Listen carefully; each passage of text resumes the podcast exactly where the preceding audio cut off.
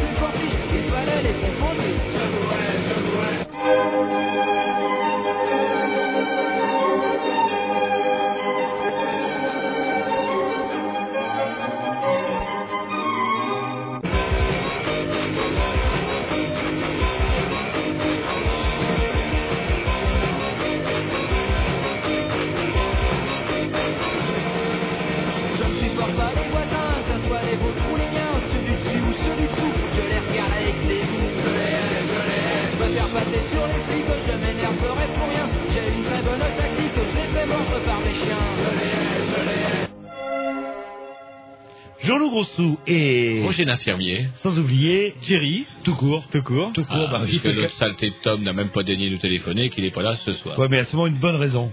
Ah, Bon, enfin, avant, bah, je sais pas, avant il en donnait une, maintenant il en donne même plus. Euh... Puis, oh. il s'en bat les couilles comme des élections et de tout ce qui l'entoure. C'est incroyable. oui, mais je vous l'avais dit qu'on ne garderait pas jusqu'au bout et je crois que mes, mes prédictions. C'est euh, vous qui l'avez pourri, c'était votre petit, voilà, Je résultat. sais qu'il vient vous voir en secret, derrière mon dos. euh, le- C'est vrai, je le sais. Pas- d'avis, Jerry euh, est venu en secret l'autre jour avec des présents nombreux et odorants, mais...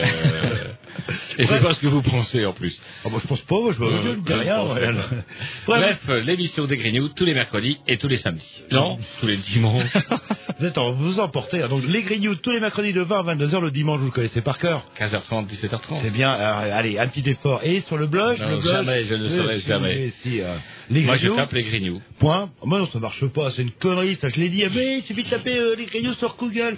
Connerie. Ça euh, marche, ça marche. Vous, vous arrivez sur Canal B, de Canal B, vous rebondissez sur le blog des Grignoux. C'est un peu plus long, mais ça marche. Ah bah ouais, ça prend. Alors qu'il suffit de taper lesgrignoux.blogspot.com et vous y êtes direct. La condition de souvenir de, ce maudit, de cette maudite adresse internet. Je hais les adresses internet, c'est laid. Et je crois que vous étiez un spécialiste euh, d'internet maintenant là. là. Je suis un, je l'utilise, mais je les adresses, c'est, euh, barbare à mourir. Non, moi je tape directement le nom et puis voilà. Il y a, il y a toujours moyen. Il y a des liens. Internet, c'est une toile. Vous avez du temps, vous, devant vous. Hein. On Non, vous n'avez pas un métier stressant qui vous prend énormément de temps. J'ai un Euh, métier stressant, mais je sais utiliser mon temps. J'optimise mon temps. euh. Allez, euh, qu'est-ce qu'on va s'écouter Ah ben, on va s'écouter une petite nouveauté. Tiens, les Fratellis. Ah, euh, ça nous change les... euh, les Fratellis. Ouais, ouais, ça faisait un moment que je les avais Ça pas faisait un moment, non, ça faisait au moins, allez, deux, trois mois que je n'avais pas gratifié dans l'excellent morceau des Fratellis. Le même et morceau, comme je là, suppose, le- comme là, je tiens à le rappeler qu'il passe à Saint-Brieuc vendredi et euh, j'irai, tiens, je vous fais une petite interview des Fratellis, vous allez voir, ça va vous réveiller. Je demande qu'à voir. C'est un groupe en- australien, non, il me semble Non, c'est des Américains, les Fratellis. Des Américains, de Seattle, Ouais. je crois, non le... Ouais, non, pas de Seattle. De Chicago. On s'en fout, on s'en bat les couilles de savoir où ils sont. Donc on s'écoute le morceau, vous le mettez à chaque fois. Voilà, qui est très, très euh, bien. Non mais c'est bien votre originalité. euh, Voilà. Allez, allez-y les petits gars, ne l'écoutez pas, c'est un vieux.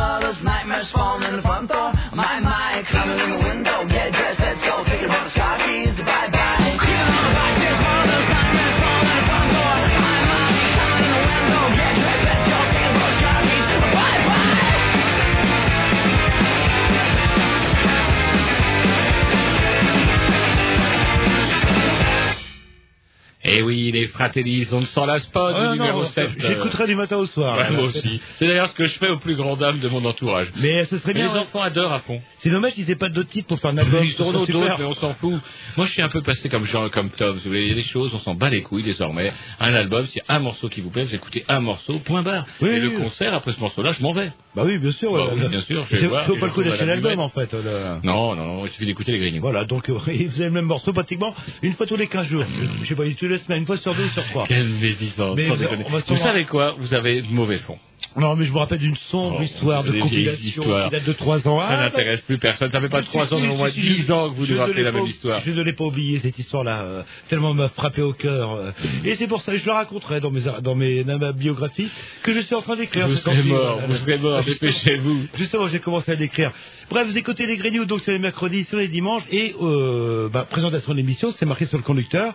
Et donc, euh, bah, comme d'habitude, la petite semaine des Grignoux, voire même la quinzaine, puisqu'on n'a pas fait l'émission la semaine dernière pour cause de week-end à rallonge. C'est bien, faut en profiter, il paraît- que ça va pas durer. Week-end à rallonge pour certains, d'autres restaient au pied de la lutte. euh, Et ensuite, on va voir euh, Monsieur euh, Neuville, oh, qu'on reçoit bah, chaque année. Maintenant, c'est devenu pratiquement une tradition chez les Grignoux au sujet du lundi de Pentecôte. euh, que- Le retour de la corvée royale. Voilà, mais apparemment qu'elle a l'air bien assimilée, surtout par certains bailloristes. Enfin, ça m'étonnerait pas. Il va bosser J'ai lundi pas lui encore décidé. Il sait pas trop. Il sait pas. Non, mais trop. c'est parce que j'ai du travail en retard. C'est bien, bien d'aller nettoyer les, les douves du château du, du Seigneur euh, une fois par an, comme ça, gratuitement. Le Seigneur vous en sera gré. Peut-être qu'il. Est-ce qu'il vous paye le gasto euh, quand vous venez travailler sans être payé de Bah non, non, non. Même pas. Non. Donc on recevra Monsieur Neuville bah, qui nous parle un petit peu de, de tout ça, bah, justement qu'on peut faire grève, on a le droit, c'est autorisé, et euh, bah, les risques qu'on court si on le fait ou pas la grève. Enfin bref, un petit bilan de après, ça va faire trois ans si je dis pas de bêtises cette Ce année. sera le troisième anniversaire Donc de retour des corvées. Il y a un petit peu de recul, je pense, pour voir tout ça. Et en deuxième partie de l'émission, je vous laisse. On recevra trois représentants de l'association euh, Simon Bolivar qui viendront nous parler, eh ben déjà de l'actualité. euh, Qu'est-ce que c'est que l'association Simon Bolivar? Ils viendront se présenter et puis bah, ils parleront sûrement de l'actualité. Bon, on en parle pas mal de, de- de la Colombie en ce moment, ne serait-ce que parce qu'aujourd'hui, je crois à Paris, se tient une manifestation en faveur de la libération d'Ingrid Betancourt et de tous les otages qui sont là depuis pas mal de temps pour certains. Voilà. bah, ça, ça coûte rien manifester, hein, là, le- ça coûte rien là. Le... Et puis bah à voilà, et puis je crois qu'il sera, on parlera pas mal de, de l'Amérique du Sud et du coup, bah je l'espère avec nos invités. Et donc du coup, il sera sûrement le temps de fermer la boutique à 22 h pour euh, l'asile le plus sûr. Petit disque programmation, euh, bah pas moi, de toute façon toujours dernier. Enfin bref, euh, je sais pas quand vous avez, on est arrivé, j'étais premier sur la liste. Un petit coup de Vous passe-passe, premier il y a trois semaines. un petit coup de passe-passe et ploup, euh, je me retrouve Les dernier, premiers quoi. seront les derniers, les derniers seront les premiers. Ah non mais je suis sûr que vous êtes gouré en plus. euh. Et Bah, moi, et moi, je serai au centre, donc c'est à moi. voilà, bah, c'est vrai. Qu'est-ce que vous nous mettez votre, notre, notre Un petit Mademoiselle K. Encore le. Pourquoi Ouais, Il dit ça à chaque fois, il dit ça à chaque fois pour vous casser les fesses. Et elle a écrit qu'un morceau, ça me vexe. C'est tout ce qu'elle a fait. le- Bah oui, mais le reste, on la poubelle. Vous êtes pas mais- James. Ah, au niveau programmation, on va falloir revoir tout ça. Ah, le- ouais. le- Allez-y, mon petit. Personne t'aime. Ah ouais, je me disais bien. Personne t'aime. Ah ouais, je me disais bien.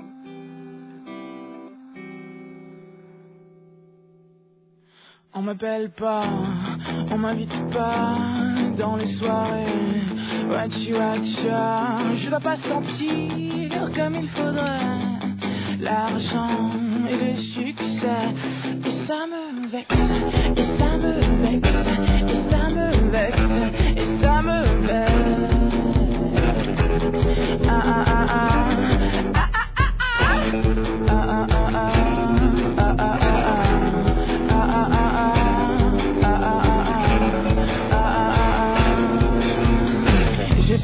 tenue de combat. Ah, avec ça, vous ne ferez pas le poids. J'ai payé quand même un peu cher pour un truc qui laisse dans la galère. J'ai changé plein de fois de messagerie, mais personne m'a encore dit oui. On t'appellera, t'inquiète pas, si ça nous plaît.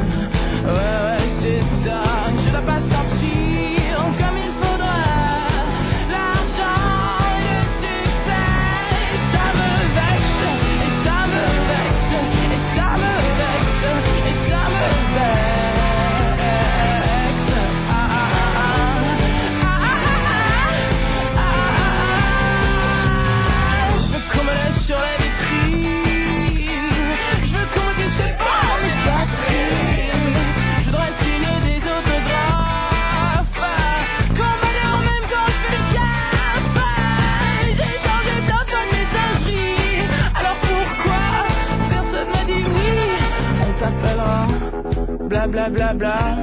Si ça nous plaît. Ouais ouais c'est ça. Je dois pas sentir comme il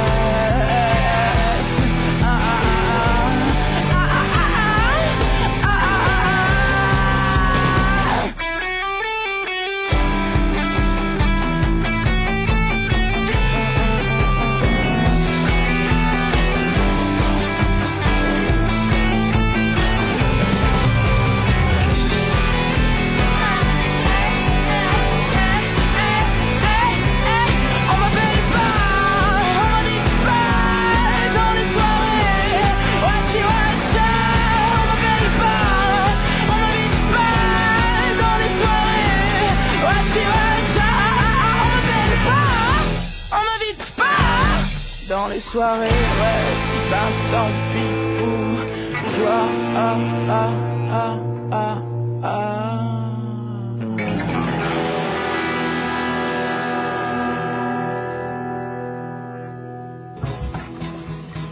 C'est maintenant devenu une habitude, les Grignoux ont en chaque début d'émission et chacun leur tour une rubrique personnelle.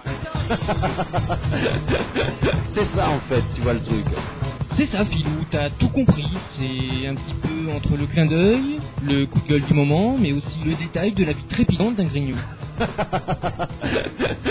C'est ça en fait, tu vois le truc. Maintenant, le problème va être de savoir qui a l'honneur d'ouvrir le micro aujourd'hui. Et ça, euh, c'est pas facile. Attendez, tu me avez fait- Ah, il est en train de me tirer par la tête. Non, c'est pas C'est ça en fait, tu vois le truc. Et oui, c'est ça la rubrique perso. Et on va commencer avec la rubrique à Roger. Oui, d'ailleurs, euh, ça s'appelle la rubrique à Roger. euh, Vous êtes boudet, vous êtes boudet et comment dirais-je bah, Exceptionnellement, j'ai envie de faire mon Jean-Loup, c'est-à-dire qu'à chaque fois Ah non, bah, c'est trop tard. il est là, et bah, ça tombe bien cette fois-ci. Vous avez bien un petit mot euh, à dire sur, sur la politique. Bah, ce que j'avais envie de dire, moi justement, c'est que depuis... socialisme, socialiste, socialiste. Non, non, seul depuis le- depuis le 6 au soir, j'ai regardé le résultat sur les guignols et je n'ai pas suivi un seul journal en direct, ni écouté un seul flash d'information à la radio. Ce que je vois ou ce que j'entends une fois par semaine, parce que j'ai quand même ma piqûre de rappel au moins une fois par semaine, euh, c'est bah c'est pas c'est plutôt affligeant, c'est Kouchner, Hirsch, tout ça qui se bagarrent pour aller euh, travailler pour Sarkozy et Hirsch qui vient se fâcher d'ailleurs déjà il est où? Il est pas content parce que je disant que il est un peu surpris du programme cette espèce, cette espèce de nouveau ticket modérateur faudra payer avant de se faire soigner. Bah, c'est normal, hein, c'est normal qu'on paye. Bah, ça, quoi, la Sécu, quand même, est en déficit. Roger, Bah, vous ne vous rendez pas compte. Bah oui, euh. et alors, il vient de découvrir ça, lui, Hirsch. C'est l'ancien patron d'Emmaüs, euh, Hirsch.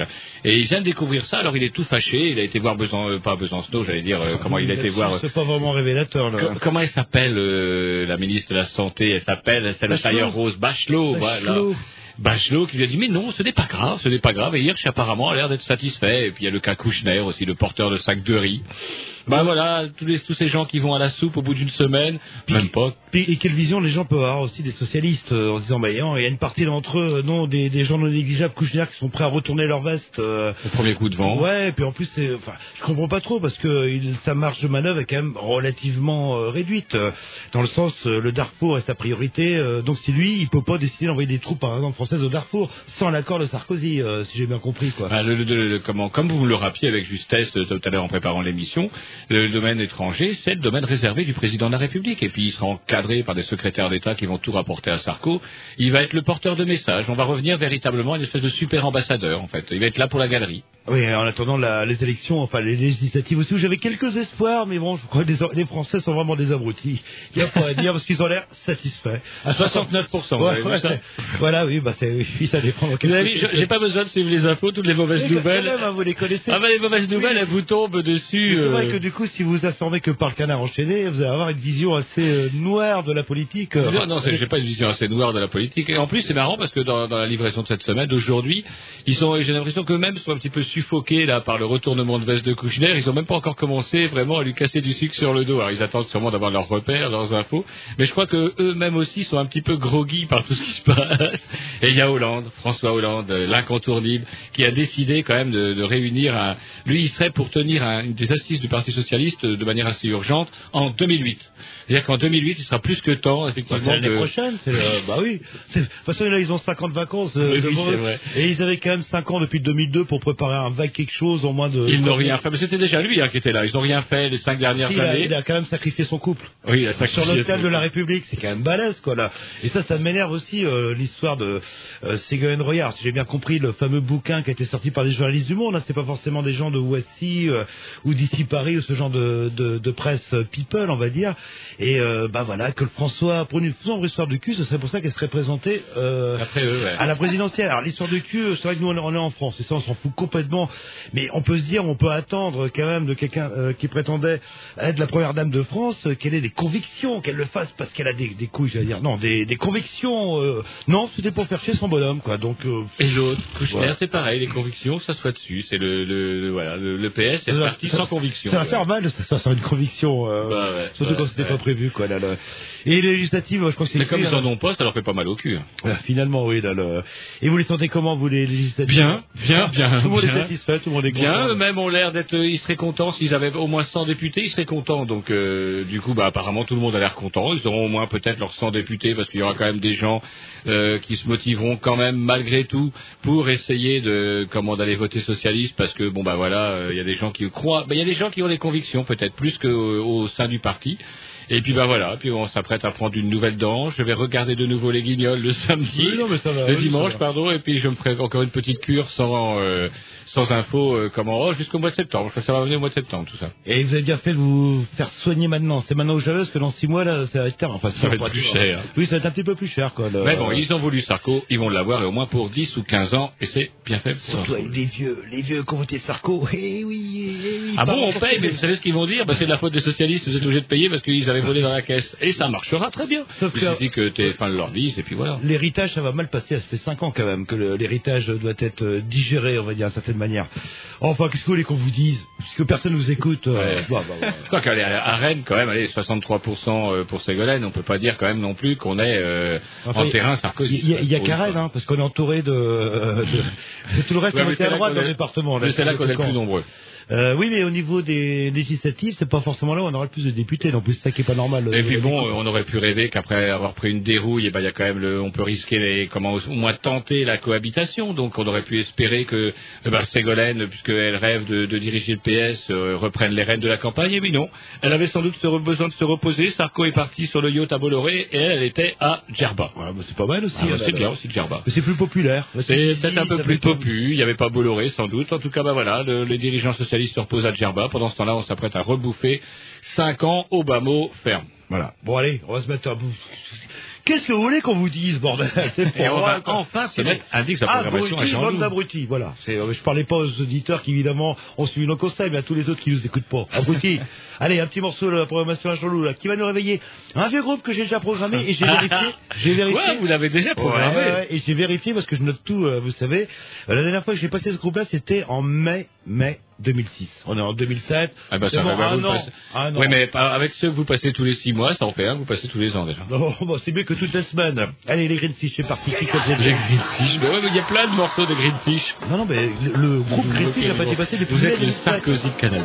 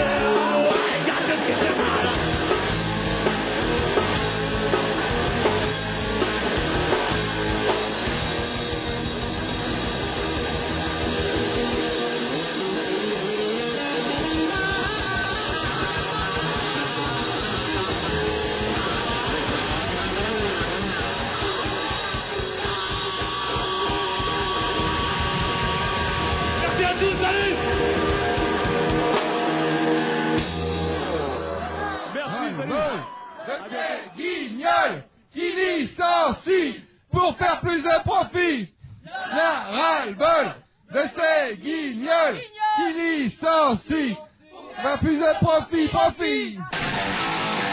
C'est la rubrique Tous ensemble, tous ensemble, ouais. Ouais. Tous ensemble, tous ensemble, ouais.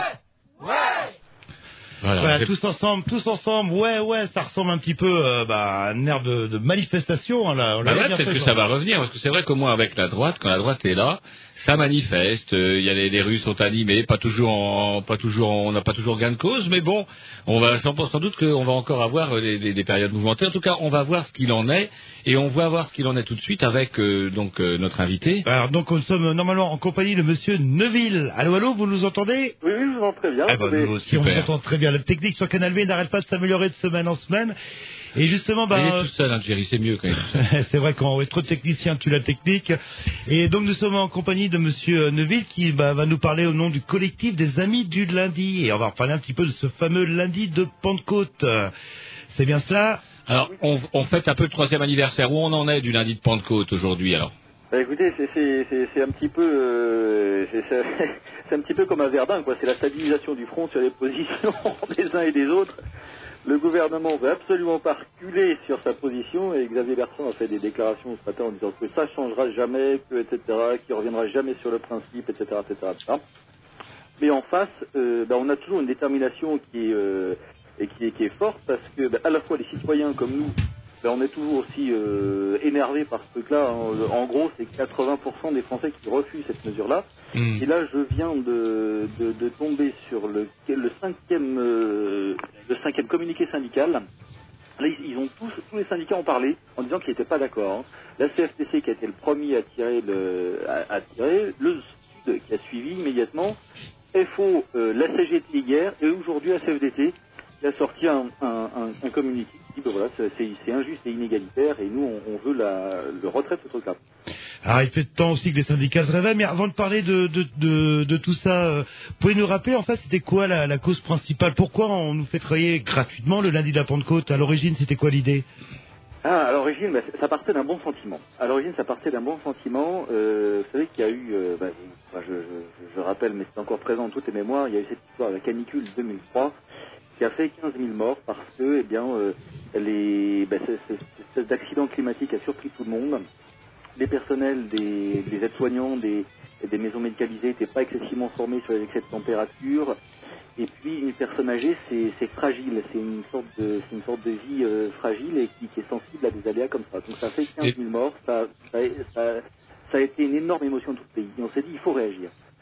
Et là, euh, Raffarin, c'était Raffarin Premier ministre à l'époque, il, a, il, a, il a tergiversé, il a cherché, il a proposé ça. Et au début, on est tellement choqués sur cette mesure-là qu'on s'est dit, oui, on, va faire quelque chose, on va, on va consacrer un jour pour les anciens.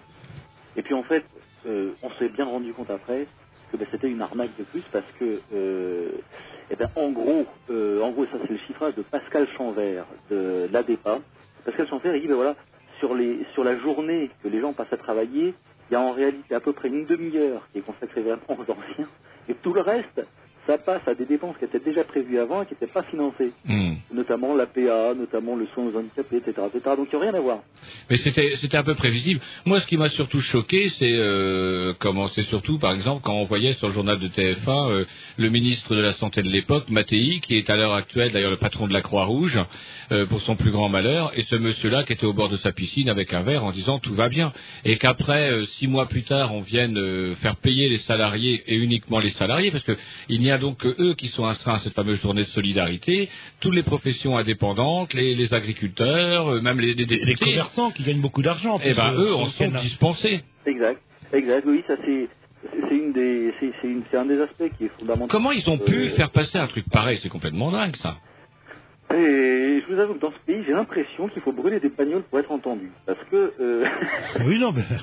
non, mais j'exagère à peine, parce que là, en fait, il y a, il y a un principe de base qui, effectivement, qui est, qui est foulé au pied, qui est la justice élémentaire. C'est-à-dire que quand on, on veut financer une mesure euh, de solidarité nationale, et, et c'est très juste, hein, euh, j'ai rien contre le principe, eh ben on appelle tout, on appelle tout le monde à la solidarité nationale, et pas simplement une catégorie.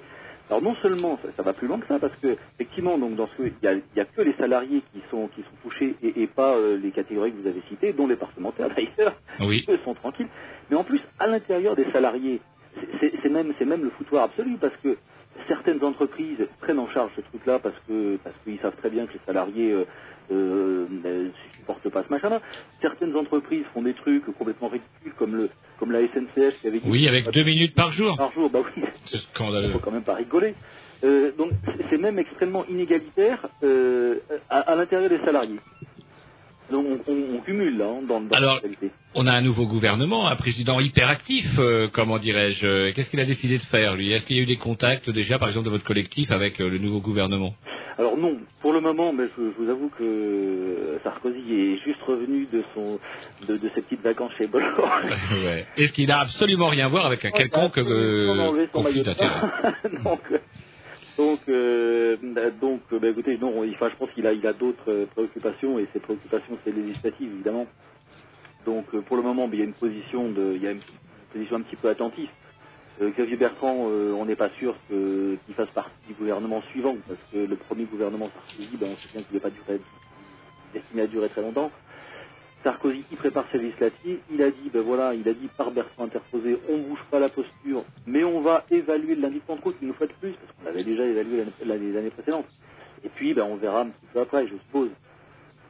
Donc c'est important, euh, c'est important que les syndicats soient toujours déterminés, c'est important aussi que les citoyens soient déterminés, c'est-à-dire qu'on fasse comme l'année dernière, c'est-à-dire qu'il n'y ait même pas la moitié des gens euh, qui soient au travail lundi de Pentecôte. Vous avez entendu, Jerry Qu'est-ce qu'il a dit, oui, monsieur Je suis remotivé, je serai Ah, ah, on, on vérifiera. Donc, alors pour les, les salariés aussi qui souhaitent, euh, oui, les salariés, oui, parce qu'il y a que Ah, qui y sont que- concernés, euh, qui souhaitent, euh, qui souhaitent faire grève, qui sont couverts par un mot d'ordre de grève ne- ne- lancé notamment par la CFTC, si je dis pas voilà. Donc, Alors, alors, ça, il n'y a aucun problème. Donc, il y a un mot d'ordre de grève national, donc tous les salariés sont couverts, on peut faire grève. Attention, quand même, il y a des us et coutumes, euh, en fonction du fait qu'on soit salarié dans, le secteur public ou dans le secteur privé. Il y a une déclaration, enfin, il y a, a pas de, papier qui soit exigé, mais il y a des us et coutumes. On doit un petit peu avertir son chef de service dans certains cas. Vous trouverez euh, toutes ces précisions-là sur le site des Amis du Lundi, donc www.lesamisdulundi.com. C'est en- en gros, en tête de page. Alors justement, à, pro- à propos de ça, euh, est-ce qu'on peut, en plus, lorsqu'on fait grève, vous prélever une journée de salaire? Parce que ça devient ubuesque. Vous allez travailler, vous n'êtes pas payé, mais si vous n'allez pas travailler, on va vous prélever une journée de salaire. Alors vous aviez parlé, comment, je ne sais pas si c'est vous qu'on avait eu l'année dernière, mais d'un cas de jurisprudence dans les prud'hommes où des salariés avaient gagné le remboursement de leur journée qui avait été prélevé par le patron parce qu'ils n'étaient pas venus travailler. Oui, exactement. Si mes souvenirs sont exacts, c'est la société Trigano. Hmm. Euh, Trigano qui avait, euh, qui avait retenu euh, sur le salaire euh, d'un de ses salariés 80 euros en disant ben voilà vous n'êtes pas venu euh, vous n'êtes pas venu travailler je vous retiens 80 euros D'accord. et en fait le salarié est allé devant les prud'hommes pour 80 euros parce qu'il s'est pas dégonflé euh, et il a eu raison parce qu'il a eu il a gagné il a eu gain de cause les prud'hommes ont dit que ben non il n'y avait pas de il y avait pas de raison de, de retenir ce salaire là puisque légalement c'est un jour férié le lundi de Pentecôte Ben oui. et oui et oui il y a encore encore une, stupidité de plus Et le comble du comble, c'est par exemple les salariés qui vont être obligés d'aller travailler et qui vont, c'est pour certains, devoir payer quelqu'un pour garder leurs enfants en bas âge parce que les écoles, elles seront fermées. Parce que Raffarin, la première année, il avait obligé, soi-disant, les élèves à venir. Les élèves n'étaient pas venus. Ça avait coûté une fortune en transport scolaire euh, avec des, cohortes de cars vides, des cantines qui jettent des, centaines de tonnes de poulet rôti. Et du coup, là, on dit, bah, maintenant, les élèves sont dispensés. Mais alors, du coup, les écoles sont fermées, les sont dans des écoles fermées, mais les parents doivent se démerder pour payer quelqu'un pour garder leurs gosses, en clair. Et oui, et oui, ça c'est tout à fait exact. Donc vous avez une excellente mémoire.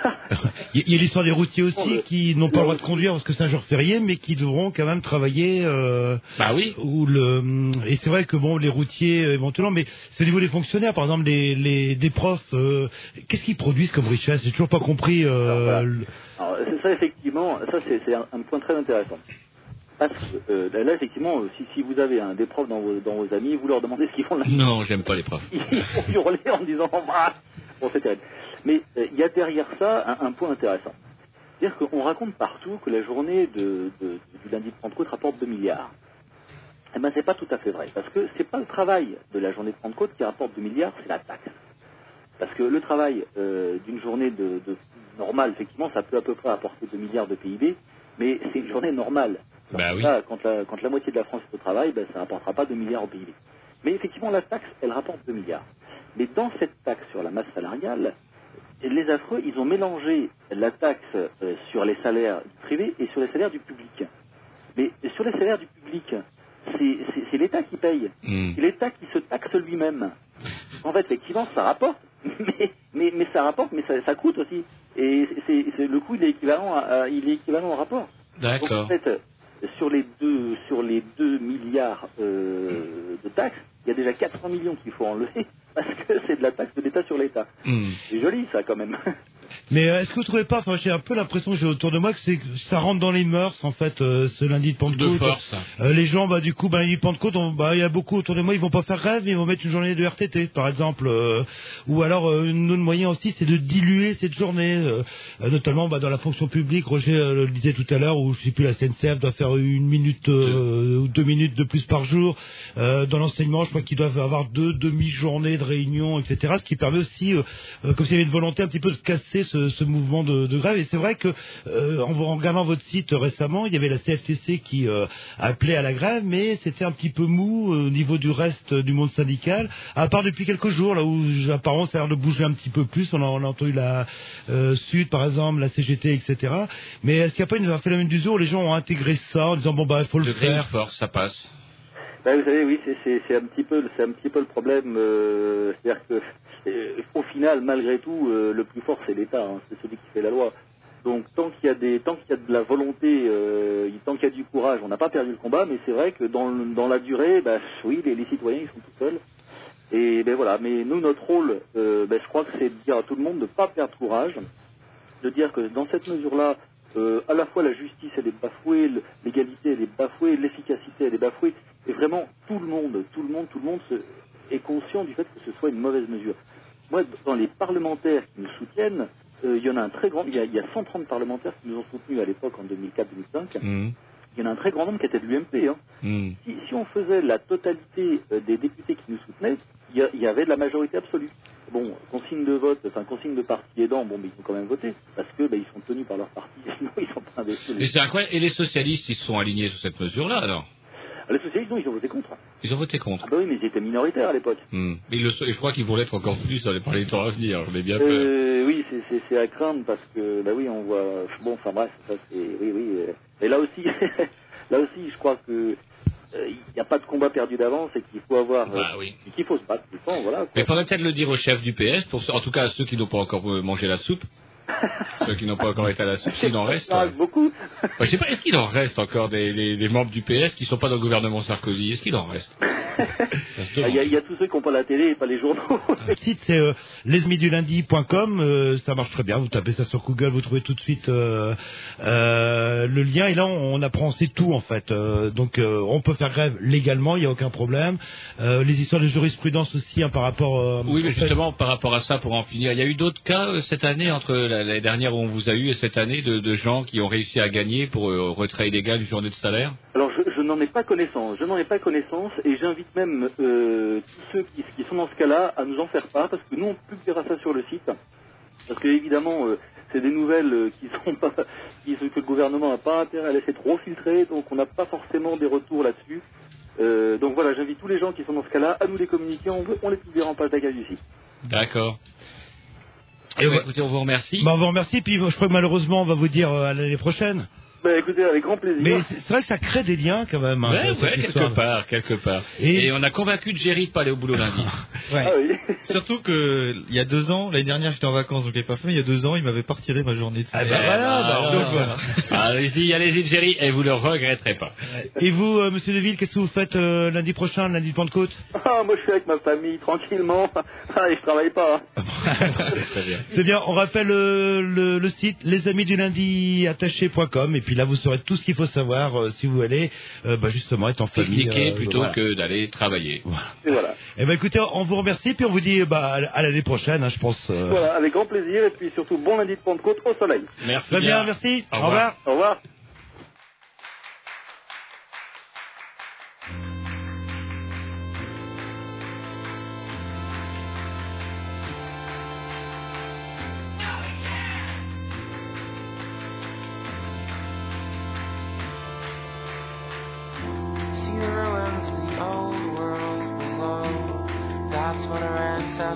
Left us.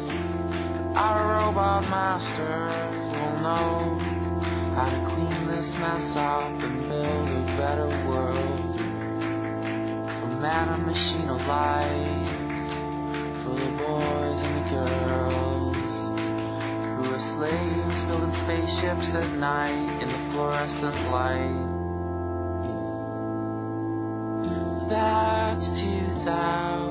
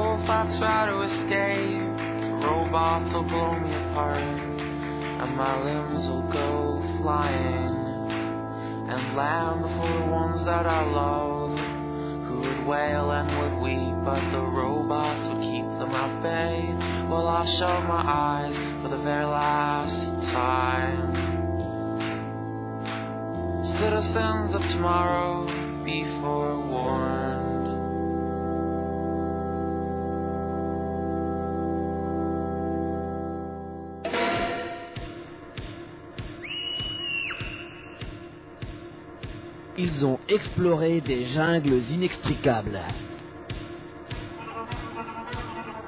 Connu la soif dans les déserts brûlants. Découvert des sommets drôlement hauts. Côtoyé les sauvages les plus primitifs. Et toujours ils sont revenus chargés d'anecdotes croustillantes. En tant qu'anthropologue, ils se préparent actuellement pour une grande expédition dans l'espace intersidéral pour rencontrer ces étrangers des autres pays qui sont pas comme nous. Voilà, justement, ben, euh, ces étrangers, des, euh, comment ils disent Voilà, comment qui dit Paco, je ne sais plus. Mais en tout cas, ce soir, bah, grâce à Paco d'ailleurs, parce que c'est Paco qui a fait ce, ce jingle là. Grâce à Paco, eh ben, j'ai eu le contact de. J'ai commencé par euh, Mario. Bonjour. Bonjour. Voilà, des, hum, on a reçoit également ce soir Manuel. Bonjour. Oui, bonjour. Et Fernando.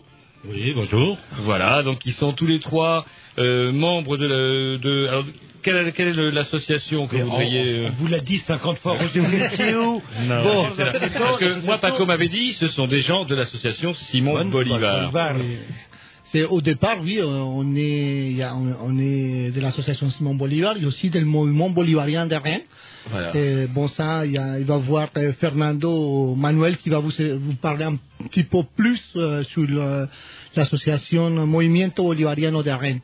Et pour l'association Simon Bolivar, c'est une association qui a été créée il y a un an, exactement le 25 mai. Et c'est une association créée euh, avec l'objectif de pouvoir euh, parler de l'Amérique latine, la Colombie, euh, tous les pays de- de- d'Amérique latine. Parce que oh, a, bien vu que euh, il y a beaucoup euh, mauvaise information, ou une information pas trop trop claire sur la situation qui se passe là-bas. Il y a beaucoup de journalistes qui font beaucoup de copies-collées sur euh, certains journaux et, et c'est c'est montré. Et c'est pour ça, euh, nous, on, on essaye de- d'amener des gens de Colombie. Euh, voilà, c'est le cas pour vendredi, mais à tout à l'heure, euh, Lionel, il va beaucoup nous parler de ça. On aura le temps d'en parler. Écoutez, Voilà. moi, je propose qu'on se mette euh, un petit disque et puis on va, on va y aller euh, progressivement, le temps que vous nous fassiez goûter quelques spécialités euh, latines que vous avez, vous avez amenées, un petit peu de justement. tacos. euh, Justement, euh, euh, et- et c'est- quoi les trucs qui ressemblent à de la farine là, le- sur la table euh, Ça n'a pas passé. Il ne faut pas en prendre trop, Jean-Loup. C'est Pas en prendre trop. C'est marqué euh, sarkozien en fait. Ouais, Euh, sinon, on finit par ressembler à Sarko. Allez, bah justement, on va en parler un, Eh un bien, petit peu aussi. mais à défaut de, de spécialité comme vous, dont vous parlez, je crois qu'on va avoir au moins une spécialité auditive dont les, les auditeurs pourront profiter, de celle-là en tout cas, puisque c'est de la musique dont je parlais. Los Comandos. Comandantes. C'est un groupe, euh, Rennes. Cinq euh, musiciens de l'Amérique latine, deux Boliviens, un Vénézuélien et un Péruvien et un Mexicain. Alors, Vous faites partie de ce groupe Oui, oui. Vous jouez de quoi? On joue la musique cubaine, la musique euh, mexicaine, et on mélange les instruments de, de, tous, les- de tous les côtés. Voilà, ça c'est la première connotation, et ça donne peut-être euh, autre chose. Bon, bah, on va s'écouter euh, un petit morceau, puis on en parlera euh, après tout au long de, de la soirée. Là, le- Mais c'est vrai, ça a l'air pour la farine, là, c'est...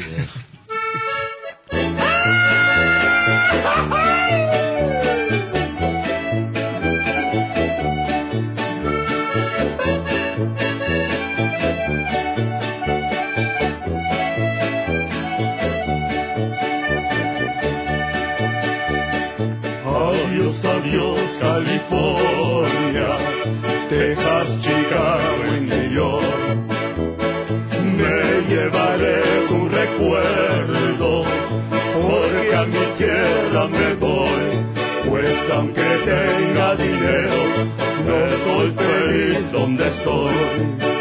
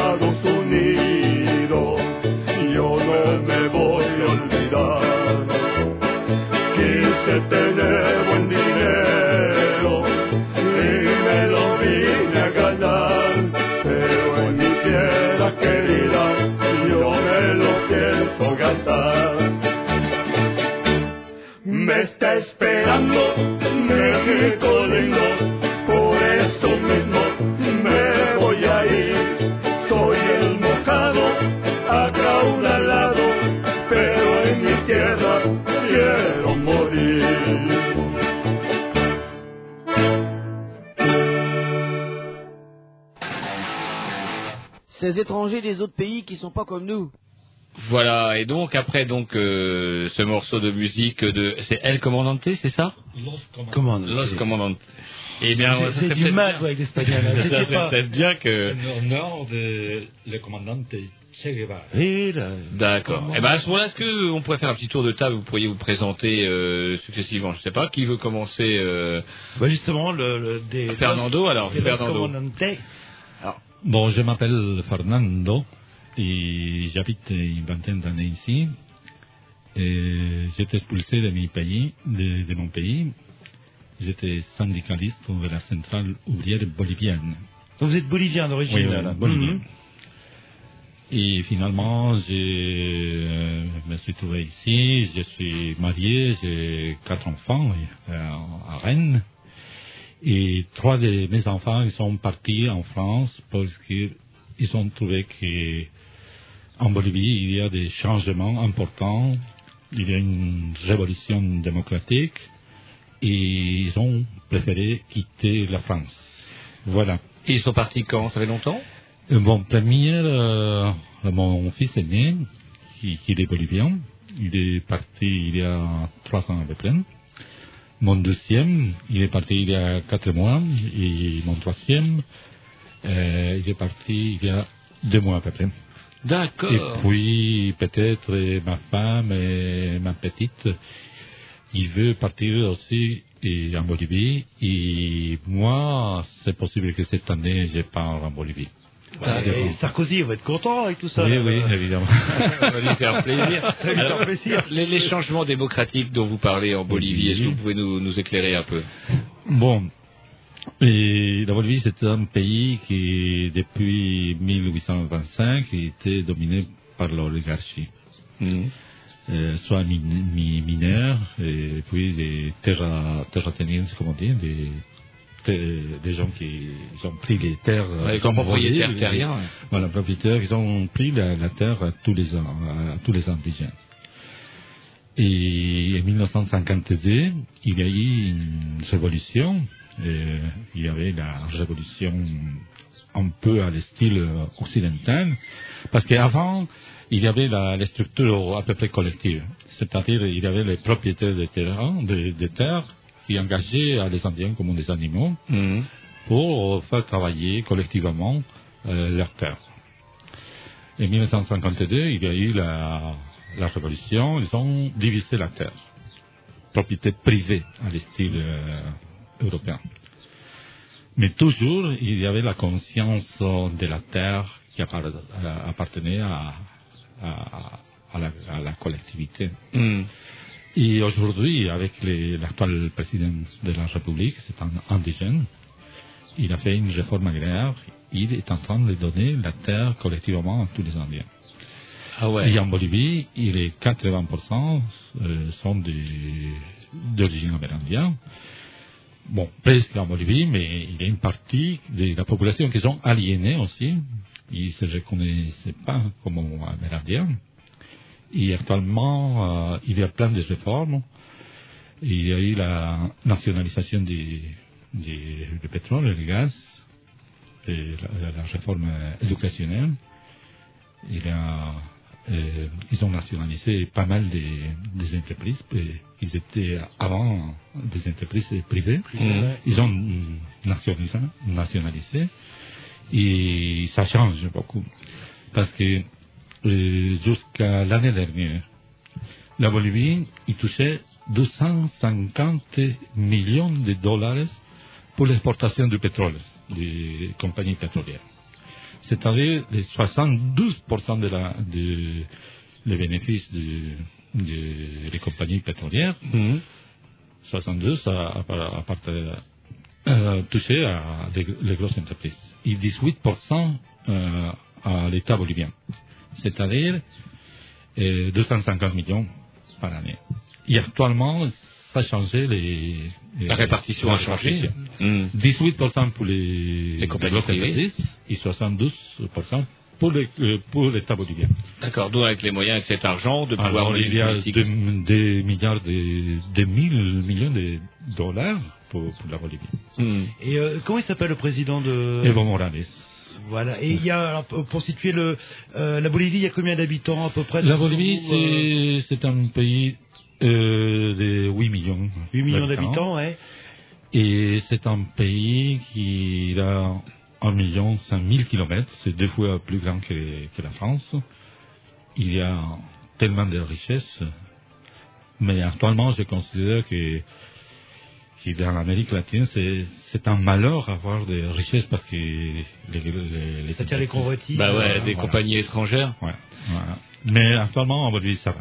Mais dans les autres pays, par exemple la Colombie, ça c'est terrible parce que actuellement, il y a la démocratie conventionnelle et que finalement, c'est une dictature. Mm. Personne ne connaît pas la réalité colombienne. Voilà. Et euh, un petit mot aussi, alors vous disiez que bah, du coup, euh, le gouvernement euh, bolivien bénéficiait maintenant d'une manne financière. Et est-ce qu'il y a une réelle redistribution vers le peuple bolivien? Mhm. Ah Parce oui, qu'on a vu des cas aussi où ça revenait à Non, l'État, non, mais non, non, euh, non. ça restait dans la poche de l'État, Ouais, ouais. enfin, ou des représentants de l'État. Actuellement, c'est les, c'est les peuples boliviens qui, qui gouvernent la Bolivie. C'est une espèce de contagion. Il y a eu donc Chavez au Venezuela. Exactement, exactement. Et là, ça va pas faire plaisir aux grands frères américains Ah de voir oui, que on a même comment il s'appelle au Brésil le Lula. Lula, président du Brésil. Ça fait ça Coréen, Équateur. ça. Exactement, ouais. Et ça bouge euh, très fort en Amérique latine, sauf la Colombie. Parce qu'il y a quand même au Chili, en Uruguay, au Brésil, la Bolivie, Venezuela et Nicaragua. Et puis, dernièrement, c'est l'Équateur. Et officiellement, en, en France et partout, on croit qu'en la Colombie, il existe la démocratie. Mais Mhm. c'est une démocratie complètement conventionnelle. C'est l'oligarchie qui, qui domine les pays. Et à mon avis, c'est une dictature parce qu'ils sont morts depuis cinq ans, de- depuis l'arrivée du président de, euh, Uribe. Il y a 15 000 morts civils et opposants. Hmm. Il y a une vingtaine de jours, ils ont découvert 52 fosses communes de cadavres, remplies de cadavres. Alors, C'est pour les paramilitaires colombiens. voilà, ce sont des paramilitaires. des paramilitaires. Avec une situation plus compliquée parce que donc en Colombie, il y a eu la, ce qu'on a appelé la grande guerre civile qui a qui a entraîné des, des milliers de morts euh, dans les années 50. Excuse-moi, on appelait Non, en Colombie là, après les comment on a Non, ça non, tu, dis on appelait. là, au passé là. Oui, parce qu'il y a eu une, une première phase comment terrible où justement qui a vu, c'est là qui a, qui, qui a entraîné la création des, des FARC d'après d'après d'après ce que j'ai comme source, une guerre dans les années une guerre civile dans les années 50 si je dis pas de bêtises. Non, c'était en fait euh, le 9 avril 1948. euh, L'État il tue, il assassine euh, Jorge Eliezer Gaitán. C'était un, un leader. euh, et, et puis on appelle ça le Bogotazo. Le Bogotazo. Et ce jour même, il y a eu une rébellion, il y a eu plus de 3000 morts ce jour même. Et euh, effectivement, les jeunes, euh, les jeunes à l'époque, euh, surtout les paysans là, ils, ils se battaient pour une réforme agraire. C'est tout ce qu'ils demandaient. Mais euh, le gouvernement, il a voulu plutôt euh, à ces paysans qui se sont organisés dire on va, on va euh, finir avec eux. Ils ont, ils ont envoyé une opération qui s'appelle opération à Marquetalia, oui. Et dans cette opération, il y a eu plus de, si je ne me trompe pas, plus de 5000 militaires qui sont allés pour tuer dans les 50 paysans qu'il y avait. Et ces jours-là, à cause de ça, les mouvements paysans agraires qui- qui- qu'il y avait à l'époque, après l'attaque de l'État, il est venu ce qu'on connaît aujourd'hui, la guérilla de la FARC, qui il est créé, il, est né dans les années 1964. Hmm. Ah, je voulais parler, là j'ai retrouvé, mais ils appellent ça en, en France, on appelle ça la période de la violencia 1948-1953, où ils parlent je- de plus de je- 300 000 morts. Euh, Bah, les, les période- 300 000, c'est jusqu'à 53. Eux, eux, ça- ils s'arrêtent à, ils s'arrêtent à la score, euh, enfin, un chiffre C'est-à-dire, il il il y a- depuis 50, euh, 50 ans, il y a eu euh, oui, plus de 300 000 morts. Et depuis, euh, comme il disait tout à l'heure Fernando, depuis 2002, qu'on a notre monsieur président euh, qu'il n'est pas, il est pas, bon, qu'il a passé dans ces élections qu'il faut, il faut analyser plutôt. Depuis 2002, que monsieur Uribe, président de, de Colombie, euh, euh, il y a eu plus de 15 000 morts ah, jusqu'à aujourd'hui. 15 000 morts, on parle pas, c'est c'est des morts à niveau de la politique, c'est des paysans dans la, dans, dans, dans, dans sa grande partie, c'est des, des paysans qui sont euh, déplacés, déplacés des, des régions, précisément des régions qui sont très riches. Alors, euh, ce qu'ils font les paramilitaires euh, pour sortir euh, ces gens là-bas, c'est avec la force. C'est-à-dire, euh, ils les sortent et puis voilà. Qu'est-ce qu'on appelle les, les paramilitaires? Moi, ça fait des années que j'entends parler de ce, ce terme-là. Oui. Paramilitaires, chez nous, c'est vrai qu'en Europe, ça, paramilitaires, ils dépendent de qui? Ils sont financés par qui? Ils sont autonomes? Ils dépendent de qui, ces gens-là? Alors, les paramilitaires, c'est la force armée de l'extrême droite en Colombie. Vous voyez, En fait, euh, c'est c'est des militaires, c'est-à-dire, euh, on parle en Colombie que c'est un pays démocratique, d'accord Parce qu'il y a eu des élections. Et le président, il est élu avec euh, 51%, si je me souviens, euh, des votes, mais ce qu'on parle pas, c'est qu'il y a eu plus de 61% d'abstention. hum, D'accord. D'accord, c'est- c'est- c'est-à-dire on va voir où est-ce qu'il y a la démocratie. On ne parle pas qu'il y a eu beaucoup de gens qui ils sont allés euh, ces jours voter, ils les disaient, voilà, écoutez, vous pouvez pas voter. Dis pourquoi? Parce que vous avez déjà voté. Il y a eu euh, beaucoup de morts qui sont votés. Bon, en France, Ça arrive aussi. Ça, ça, ça arrivait. surtout. que- Mais voilà. c'est- plus Voilà. une spécialité régionale, c'est d'accord. D'accord. Et, et, et puis euh, et puis voilà, c'est c'est comme ça qui que, que Monsieur Uribe il était il était élect. Alors les paramilitaires, euh, en fait, euh, il- il- c'est c'est la c'est les mêmes militaires en fait qui font les choses que l'armée officielle ne peut pas faire, c'est-à-dire les tortures, les génocides. Vous voyez, en Colombie, en parlant des génocides, il y a eu un, groupe euh, qui s'appelle la Union Patriotique. Euh, c'est un groupe qui était plus de 5000 sympa- sympathisants de- de- de- et membres de la Union Patriotique qui s'étaient assassinés pour, euh, pour les paramilitaires. Il y a des, il y a toutes sortes de preuves, euh, ce que je viens de, de vous dire là. Voilà. Hmm. Je crois que Manuel voulait intervenir. Non, non, euh, euh, juste peut-être une euh, précision. Et, comme on est toujours euh, sur la Colombie, et quand on parle euh, des 15 000 morts, Vous savez, c'est pas des 15 000 euh, personnes qui, ont été, qui, qui sont mortes euh, comme ça. Vous savez, qui sont des personnes qui ont été, la plupart, hein, la plupart, assassinées, que ce soit par le paramilitaire, les autodéfenses unies de Colombie, ou par le militaire. Et donc ça, c'est des 15 000 victimes dues ou à cause de la violence politique. De- euh, disons, de la violence politique de l'État. Oui, c'est que- ça qui est fondamental, parce qu'on ne peut pas dire il y a 15 000 morts, mais comment? Oh. Je crois qu'il faut expliquer mais comment et les pourquoi, et qui sont les responsables de, de, de ce assassinat, disons-le comme ça. Et puis, deuxième euh, remarque, les paramilitaires, euh, ils font la, on pourrait dire, théoriquement, ils font la guerre sale, qu'ils font, c'est-à-dire qu'ils s'appliquent les méthodes que l'armée n'ose pas faire. Je crois que ça c'est relatif, parce que l'armée aussi, elle torture aussi bien que les paramilitaires. Elle assassine aussi bien que les paramilitaires. Donc ils sont des mèches. L'armée euh, colombienne, et elle est aussi responsable de la violence politique que, le- que les paramilitaires. Et donc là, la torture, elle est systématique, elle est appliquée, que ce soit par l'armée, paramilitaire et d'autres groupes euh, politiques. Donc, euh, ne faut pas croire que c'est que les paramilitaires qui appliquent la violence. L'armée aussi est liée pour beaucoup. Et il y a des liens, oui, il y a des liens entre les deux. Ah oui, Et c'est- Et c'est bien aussi, vous parliez de, de violence politique, parce que vu d'ici, vu d'Europe, vu de France, avec les préjugés, souvent on parle de, la Colombie comme un des pays les plus violents du monde, à cause de la drogue, des cartels de la drogue, des gens, des paysans qui se trouvent euh, Ah, en pas de- pas- pas et en fait c'est pas, ça n'explique pas tout. Ah, en pas du tout, hein. compris quoi. Ah, Là, non, pas- non, c'est non, pas non. la- enfin, les morts ne sont pas que Ah, la non, non, violence politique, bien sûr, bien sûr. euh, il y a un élément qui est important.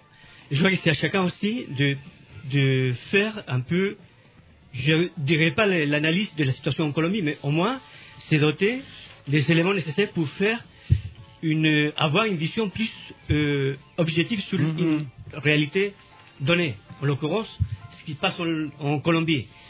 On, on a constaté, on constate que la plupart de- d'informations que nous recevons et que ce soit par la télé, télévision, la, la presse écrite, elle ne reflète qu'une partie de la réalité. Et souvent, c'est de l'amalgame. Mm. Et là, on, on mélange tout. C'est-à-dire, on parle de, des FARC, on parle de narcoterrorisme, on parle de paramilitaires. Et on met tout le monde dans le même sac. Tout ce monde-là euh, dans le même sac. Mm. Et après, les gens ils disent bon bah, et la violence, les résultats, euh, tout le monde est responsable. Je crois qu'il faut savoir, en essayant d'être un peu plus objectif, et dire que l'État colombien, non seulement Uribe, la- l'actuel président colombien, presque tous les autres présidents qui l'ont précédé, ils ont aussi une partie de responsabilité dans cette violence, disons, déjà anachronique euh, de la Colombie. Et la, la chose qui est la plus dramatique, c'est, en fait, c'est la population qui souffre le, le, le plus la, la, violence, euh, que- politique. Il faut- faut savoir que- Ouais, puis fait, petite pause euh, musicale aussi.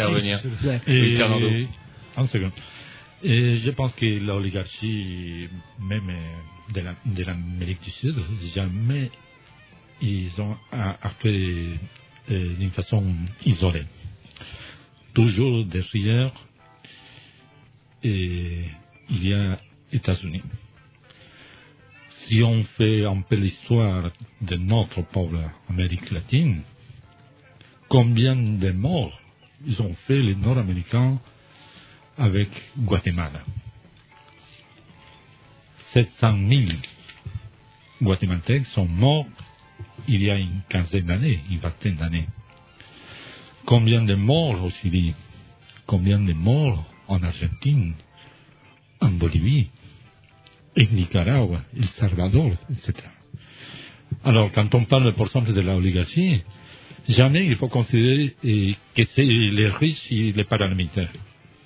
Derrière tout ça, il y a évidemment des intérêts et stratégies économiques et des intérêts des États-Unis.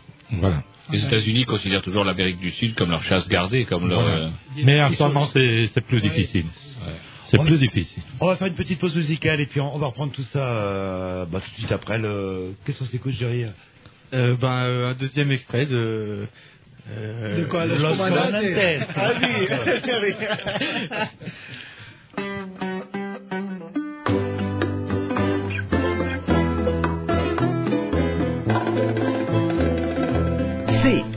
C-A-M-A-L-G non, il s'est trompé, c'est Gambé. C'est Gambé. Mais non, c'est Channel G, l'émission des Grignoux.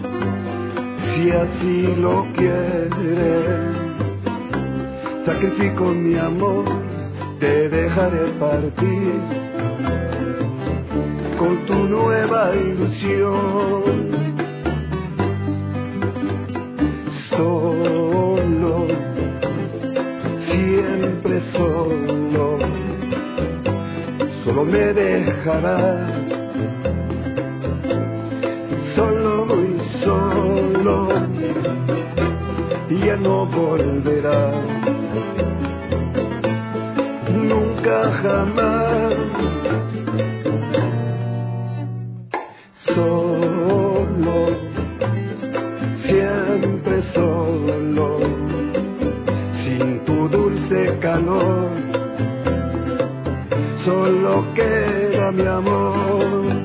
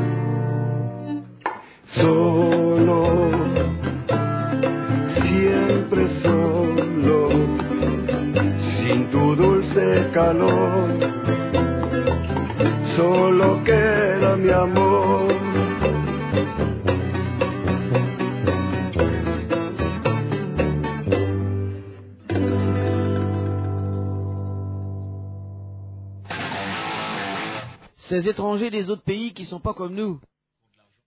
Donc après ce morceau des, des Algérie des Los Comandantes, qui fait seulement référence voilà. à Che Guevara, bien sûr. Le... Facile, vous l'avez bien, bien retenu. Et On donc, bah- retourne avec euh, bah, nos invités de comment l'association, euh, entre autres euh, Simon Bolivar et du Mov- Movimiento Bolivariano D'Arène. des Rennes. Des Rennes. Eh, eh. Bien, très bien. Voilà. j'ai- Vous le et- dites avec l'accent argentin Oui, euh, pas. Euh, presque parfait. En tout cas, bah, on va peut-être revenir avec euh, Manuel, parce que vous êtes le seul à ne pas vous être véritablement présenté. Vous, Manuel, vous êtes euh, chilien. Oui, là vous faites un peu de la discrimination parce que moi je n'avais pas été présenté. Ouais, un petit peu, Et ouais.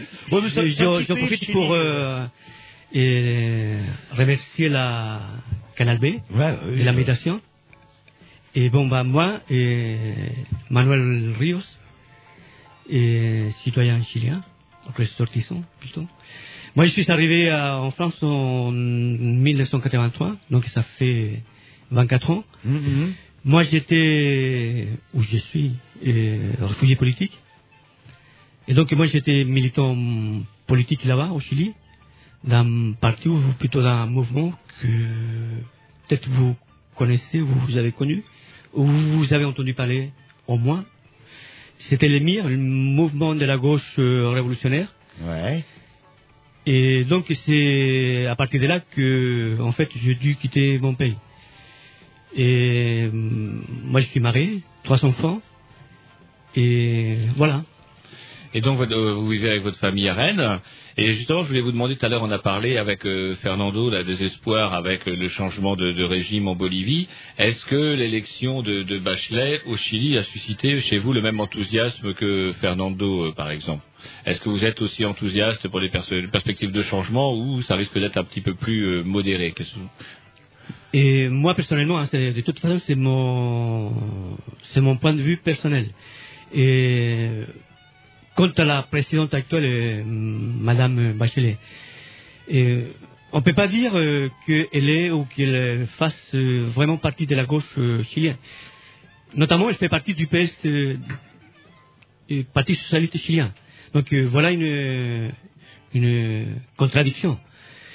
Je crois qu'il pour euh, avoir une explication de, de la politique euh, euh, actuelle au Chili, il faut se remonter un peu à la dictature. Et je crois qu'il est important de savoir, par exemple, que la actuelle présidente est la fille d'un général, général de l'armée de l'air, pendant le gouvernement de Salvador Allende, c'est-à-dire entre 1970 et 1973. Lui, c'était un général qui était contre le coup d'État. Donc lui, s'est fait arrêter par ses propres camarades là. Il est mort en prison. Euh, Sa fille, euh, elle a été en prison aussi. Elle a connu l'exil et après elle est rentrée au Chili. Et donc c'est voilà la- l'actuelle présidente euh, euh, chilienne.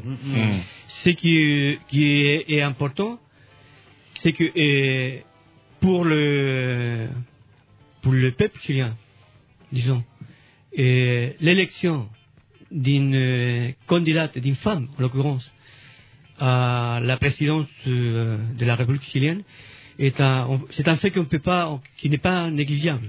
c'est important. Mm. Si bien ça ne va pas euh, changer la nature des choses en profondeur, euh, le, le plus important c'est justement que ça, ça donne une autre connotation à une nouvelle expérience que c'est la première fois au Chili qu'il y a une femme présidente. Voilà.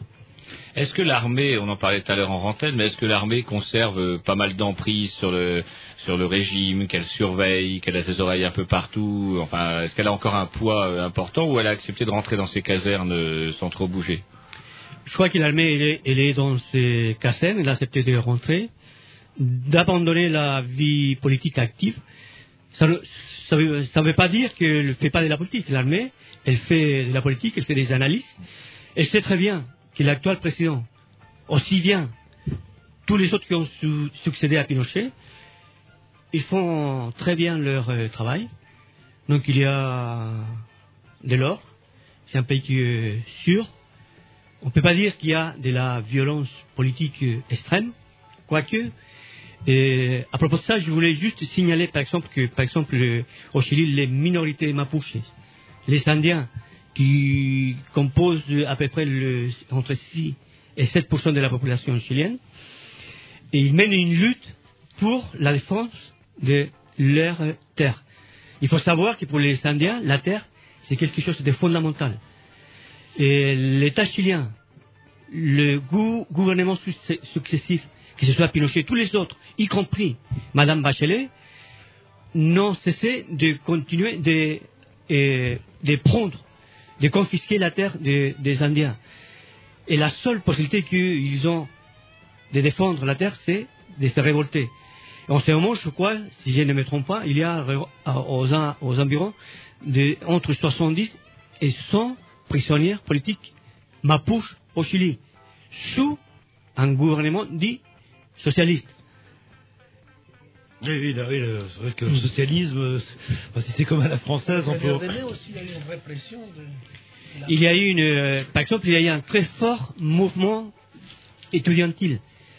Ça correspondait euh, à peu près à la même période quand ici en France, il y a eu le- les étudiants, ils se sont mobilisés, euh, que ce soit au niveau des facultés ou, ou les lycéens, et aussi contre le CPE. Au Chili, à la même époque, il y avait les étudiants qui se sont mobilisés pour la gratuité des transports scolaires, des transports en général, pour la gratuité de l'inscription dans les facs, il faut savoir que au Chili, euh, 90% des, des universités sont dans des des groupes euh, économiques et sont ou des universités privées. Mm-hmm. Beaucoup les droits de, sont importants en fait. Ce- sont très importants. Il faut savoir que le salaire minimum au Chili il est très bas. Et le, les droits d'inscription dans les facs, il est, il est très, très élevé. Donc la plupart de- des familles n'ont pas la possibilité de financer les études de ces enfants. Ou ils, ils, ils, sont, ils demandent des, des, des, prêts, des emprunts, euh, ouais, ouais. des prêts. Ils Donc hein. ils s'endettent pendant des années et des années pour financer les études des- des- De leurs enfants. de leurs enfants. Et il faut dire que, la- par exemple, l'actuel président chilien, il n'a pas changé fondamentalement la situation de ce point de vue-là au Chili. Et au point de vue économique, c'est à peu près la même situation. Alors vous partagez pas du coup euh, l'enthousiasme de Fernando et vous avez vous avez, vous avez pas vraiment l'impression d'avoir enfin pas en- véritablement envie de retourner en tout cas de, de tâter le pouls du, du pays là-bas? Et moi, personnellement, oui. Peut-être pas pour euh, des raisons politiques. Moi, j'ai envie parce que, à la limite, c'est c'est ma terre. C'est mon territoire où je suis né. Où je suis né. Et donc, moi, c'est pour. euh, moi, j'ai ce- cette sensation, cette euh, attirance vers euh, ma terre. Donc, pour moi, c'est quelque chose de vital. Au niveau politique, c'est vrai que moi, je ne partage pas, je me fais pas beaucoup d'illusions en ce qui concerne l'actuel gouvernement chilien. Et de ce côté-là, je crois que je suis plutôt déçu. Bien, on va s'écouter un petit Dix peut-être, euh, Jerry. Euh, oui. Là, vous, a- vous endormiez là peut-être non, euh, non, non, non. si, si, euh, Tout ce qui est pas au centre, lui, là. bah, Donc là, c'est euh, l'autre disque, donc Action Directe, c'est ça hein? Oui. Et donc C'est j'ai mis la cabine, hein. C'est la cabine. La cabine. Et donc j'ai mis la 9. Mais t'es pas un problème. hein. Allez, c'est parti.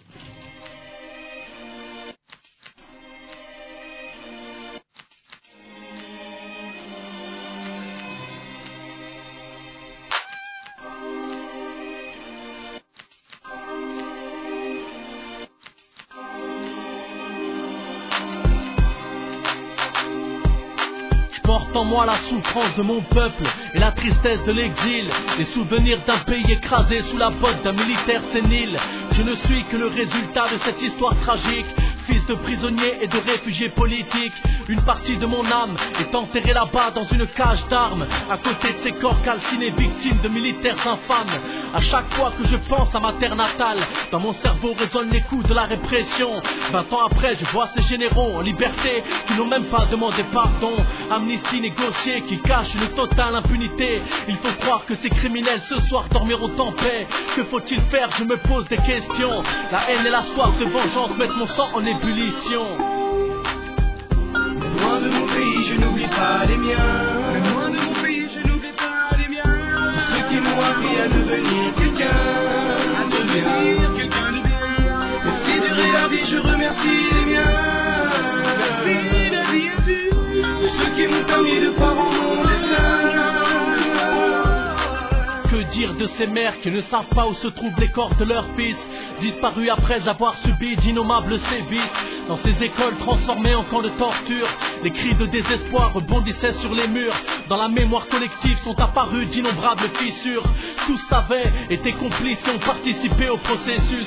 Quand ils parlent de paix habillés en parrain révélateur et le lapsus, moi je ne suis que ce fils qui n'oublie pas. Pourquoi? Parce qu'il ne veut pas que ces morts n'aient pas de sens. Donc je marche sur les pas de mon père ancien tout pas.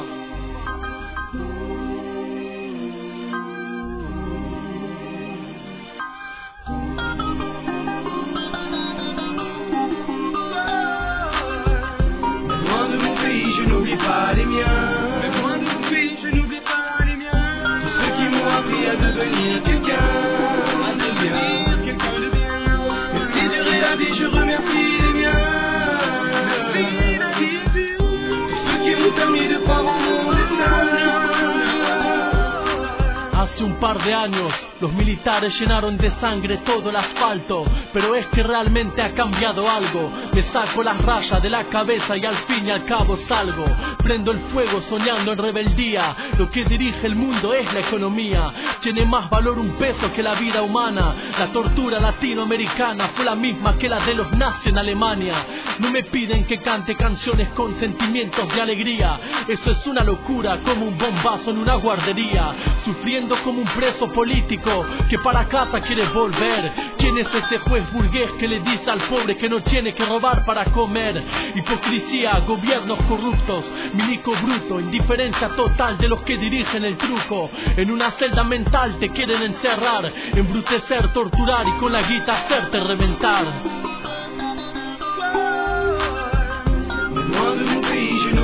Les miens. De mon pays, je n'oublie pas appris à devenir quelqu'un. À devenir quelqu'un de bien. Merci de la vie, je remercie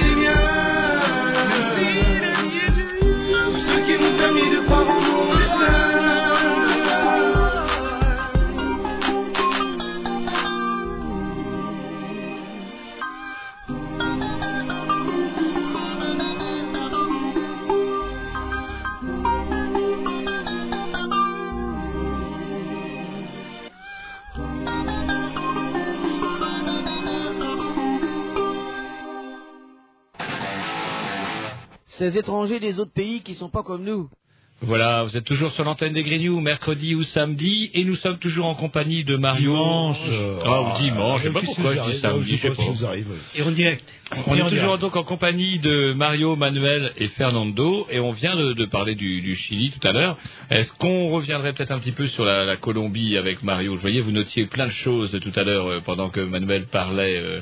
Alors moi j'avais envie de revenir parce que Jean-Loup, on, a- on avait parlé de la, la Colombie tout à l'heure, du problème posé par, par la- la- la- cette espèce de farine, ce qu'il a confondu avec de la farine tout à l'heure. Est-ce que c'est pas aussi euh, quelque part le, le drame de la Colombie? Parce que euh, il y a pas mal, ça, ça sert quand même à financer pas mal l'argent. euh, vous disiez tout à l'heure que Uribe, depuis qu'Uribe était là, jamais les exportations n'avaient été aussi fortes. Tout le monde a l'air de, de, de se servir un petit peu de ce produit-là pour, Ouais. pour financer ce- ces activités. Bah oui, eff- effectivement, euh, les paramilitaires, ils sont financés, ils se financent de, de, de, de la, de la vente du, narcotrafic. hein. Il faut, j'imagine que vous vous rappelez de Paulo Escobar. Hein, Oui, Paulo bien sûr. Escobar, bon, il est bien connu plus que. Ben, je crois qu'il que- est- c'était le, le Colombien le plus connu en France. Ouais, euh, ouais, peut-être et- après, après Ingrid Betancourt, voilà, hein. aujourd'hui, ben, peut-être vous allez connaître euh, Carlos Lozano, euh, c'est très important. Bon, Pablo Escobar, euh, narco- narcotrafiquant, lui aussi avec euh, Gacha, Gacha Rodriguez, c'était un autre narcotrafiquant. C'est eux qui sont commencé à financer euh, avec l'argent des de, de narcotrafic euh, Il tous les les très très populaire, il me semble, Pablo Mm. Escobar, enfin, au niveau du peuple. Ah, non, non, non, non, non, c'est, non, mais, euh, euh, Pablo Escobar, euh, non, c'est, c'est pas quelqu'un qui vient du, du peuple. On a eu un président en Colombie, il Non, s'appelle Gaviria. oui, donc, qui, qui était au niveau de la population. Ouais. en fait, qui- C'était quelqu'un qui était très populaire, enfin, qui distribuait son argent assez facilement. Euh, Alors, c'est, et il dit bon oui c'est, c'est vrai que euh, il distribuait beaucoup d'argent à, à des quartiers pauvres Mhm. mais en même temps euh, quand il rentrait dans un quartier et si- s'il y avait une fille qui l'aimait bien bah, il la prenait et puis voilà alors euh, Rohan Dubois euh, je sais pas on est, on est hyper loin là le grand seigneur qui se servait. voilà, euh, c'est, c'est, ouais, c'est l'attitude mafieuse. C'est, c'est- Mhm. voilà, ce que c'est la mafia, c'est ça, c'est l'argent facilement gagné, facilement euh, faire n'importe quoi. Voilà. Alors euh, comment euh, donc euh, il y a ce problème-là. Euh, vous, est-ce qu'on pourrait parler un petit peu de, de la Colombie? Parce que c'est vrai que bah, justement, donc le vendredi 25 mai, vous organisez à, à la maison de quartier de la Bélangeraie Colombie mythe et réalité. Euh, quels sont les, les- les principaux mythes que- auxquels vous aimeriez bien euh, tordre le cou, en tout cas, euh, des, des choses qui vous énervent quand vous parle quand on parle de votre pays et que bah voilà des choses. Qu'est-ce qui vous énerve le plus? Voilà. Qu'est-ce qui m'énerve le plus, c'est que les jeunes, ils ne sachent bien qu'est-ce qui se passe en Colombie. En Colombie, il passe une tra- c'est, c'est grave. La situation en Colombie, et, euh, il y a beaucoup, euh, on, est, on, est, on est plus de 3 500 000 de réfugiés dans les mêmes pays. Et euh, il y a, y a dans le- depuis 50 ans plus de 300 000 euh, assassinats. Alors c'est. C'est aujourd'hui ça qui, ça qui me fait peur. Et ça que, ça qui m'intéresse, c'est que les gens, les, les peuples français, les, au moins à Rennes, ils sachent qu'est-ce qui se passe en Colombie. Et voilà. Et pour ça, nous, en tant qu'association, euh, on, a invité Monsieur Carlos Lozano, euh, c'est- directeur du journal Voz. Euh, c'est quelqu'un qui connaît très bien la situation du pays parce que bon, ben là, euh, il était même euh, euh, conciliateur entre, entre la guérilla et le gouvernement pour pour parler des de, de les prisonniers Mm. qui- qu'il y a dans les dans les dans les deux dans les deux armées parce que il y a deux armées en Colombie. Il y a il y a, il y a la il y a la guérilla il y a l'armée il y a l'armée officielle on, dit. Et il y a des combats tous les jours. Il y a beaucoup de morts et ici on on sait rien la seule chose que des fois qu'on parle de Colombie euh, on va dire euh, la drogue ben, c'est vrai qu'il y a la drogue mais Ou Ingrid Betancourt. Ou Ingrid Betancourt, bien sûr. pas, ça, euh, parce que s'il n'était pas, enfin, euh, s'il n'avait pas la double nationalité, en France, per- euh, personne ne saurait qui c'est, s'en foutrait complètement. Le... je, je, je, je pense que pas, pas, pas, pas parce qu'elle a la, double nationalité, plutôt parce que c'est quelqu'un qui, a des bonnes relations, qui vient d'une bonne famille, qui vient d'une famille qui sont un pouvoir économique et politique important. Je, vais vous rappeler, il y a quelques années, il y a eu un, un, un René, un Français, euh, bon, d'origine colombienne, et il y a quelques années, euh, je me souviens, c'est dans l'année 2000, euh, il est retourné en Colombie et il est assassiné pour les paramilitaires. Et là, on parle, on parle rien du tout, on dit rien. Alors, euh, est-ce qu'on parle parce qu'il est la double nationalité On parle d'Ingrid Betancourt parce que C'est quelqu'un de... Il y a des- Parce qu'il a- il fait partie d'une élite, donc il est, c'est une espèce de notable. Ah. Justement, ce qu'il dit Mario, je crois que ça reflète bien le point de vue des médias en général. C'est ça, moi personnellement, moi je suis pas colombien, mais la Colombie c'est un pays qui me, qui m'intrigue beaucoup. De par, euh, non seulement la violence, parce que la violence, on en dit que c'est un pays violent, etc., etc. Mais il y a autre chose que la violence aussi. Il y a autre chose que la drogue, le narcotrafiquant, que le, que etc. Je crois aussi, et c'est ça qui trouve le plus énervant, c'est l'attitude des médias, des communications, cette espèce de manipulation Mm. très raffinée. Les jeux, ils sont, et on n'arrive pas à la déceler, à la détecter, Mm. tellement elle est fine. Je crois que, par exemple, c'est ce qui est important en Amérique latine, de mon point de vue, c'est la situation de la Colombie et, l'image qu'il y a l'Occident de la Colombie. Parce qu'ici, il y a deux, deux mythes, deux tabous. Il y a dictature, il y a démocratie. Officiellement, officiellement, pour l'Occident et pour la France en particulier, la, démo- la Colombie est une démocratie. Démocratie. Donc il n'a rien à lui reprocher. Parce que sur c'est une démocratie. faut se poser la question. Oui, c'est une démocratie, c'est les guérillas multiples qui font, enfin, qui, euh, qui déstabilisent cette soi-disant démocratie. Enfin, c'est un peu la vision euh, comme où dit- le gouvernement fait ce qu'il peut, mais s'il n'y avait pas la guérilla, Ouais. il y arriverait. euh, Bon, et le en gouvernement, il faut ce qu'il peut, hein, parce que euh, 15 000 morts euh, de 2002 à 2007. Il pourrait en tuer plus. voilà. Il pourrait en tuer Oui, plus. oui, Voilà. c'est ce que- Bon, oui, c'est- ouais, bon, bon, vous allez excuser, mais c'est ouais, ouais. Et donc justement, bah ouais, c'est vrai que comment, bah vous parliez des médias tout à l'heure, Manuel, et euh, quand on venait en voiture avec Mario, vous nous disiez donc vous invitez euh, Carlos Lozano, qui est donc directeur du journal colombien Voz, et vous nous rappeliez combien euh, c'est difficile d'informer dans un pays comme la Colombie, puisque les, ses trois prédécesseurs sont morts de mort violente. Bah oui, ils sont euh, assassinés et plusieurs membres aussi hein, des, des, par exemple, le Parti communiste en Colombie. il y a pendant ces trois dernières années, il y a plus de 200 et 200 euh, membres du Parti communiste qui s'étaient assassinés et ça continue. Alors, Aujourd'hui, euh, il, est né un nouvel parti politique qui s'appelle euh, le Polo démocratique alternatif. Et dans, dans ce parti politique, euh, c'est tous les groupes, on va dire, tous les, les syndicats, les gens de gauche, même des gens qui simplement ils voudraient changer la situation du pays, ils se sont euh, adhérés à ce parti. Et ce parti commence à prendre la force à niveau politique. Et, et, euh, comme aujourd'hui, ça commence à prendre la force, on, le monsieur, Uribe, là, encore, il a, commencé à traiter les dirigeants de, ces partis, parti, del polo démocratique euh, des guerrilleros, des terroristes. Comme ça, bon, bon, si on les tue, s'ils si, sont morts, c'est pas, c'est pas trop grave. Et à ces propos, je voudrais vous rappeler que euh, les États-Unis, dans les années 70-73, au Chili, Nicaragua, bon, tous ces pays qui ont fait la révolution, ils ont fait, ils ont mis tous les la, la force, euh, la force militaire pour euh, pour empêcher toutes ces révolutions. En disant il y a le communisme, il y a le communisme, c'est pas bon les communistes, il faut il faut les tuer. Ils ont fait des coups d'État plusieurs coups d'État. Aujourd'hui, euh, bon, aujourd'hui, il n'y a plus de communistes, apparemment, là. Alors, on dit que euh, c'est la guerre contre le narcotrafic. Comment, euh, comme tout peuple, il a le droit à se, à, à se lever contre un gouvernement qui, attaque au peuple, il est né la guérilla. Mais aujourd'hui, les États-Unis, pour contrer tout l'appareil militaire, on appelle aujourd'hui, on dit que c'est des narco-guerrilleros. Comme ça. Mm. c'est facile. C'est, c'est, on combat pas les guérillas. Les guérillas, c'est bon. On combat, c'est le narcotrafiquant. Et voilà ce qui se passe en Irak. Bon, en Irak, on se souvient qu'est-ce qu'il y a eu. Et on parle souvent des, des, des, des FARC, mais ce n'est qu'une composante, ce n'est qu'une guérilla, si j'ai bien compris. Il y en a, Ouais. il y en a plusieurs. euh, ce- Il y a- c'est- c'est- C'est-à-dire, en Colombie, il y a deux guérillas. Et, il y a plusieurs guérillas, mais il y a deux guérillas qui sont très fortes, que c'est la FARC et el ELN. C'est l'armée de libération nationale. C'est les deux, euh, les deux guérillas. Et qu'est-ce qui fait la différence en- entre les deux le... Entre la, les, les- Le les LN, hein.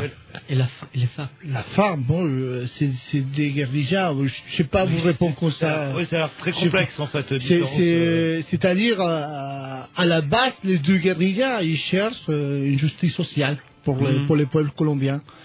Et- mais euh, savoir exactement, je ne pourrais pas. Est-ce qu'il y a des alliances de fait entre ces deux mouvements de guérilla contre le gouvernement ou chacun travaille, de, enfin, euh, opère de son côté Il y a eu, hein, il y a eu euh, en 1985, euh, avec, euh, à l'époque, il était le président Belisario Bentancur.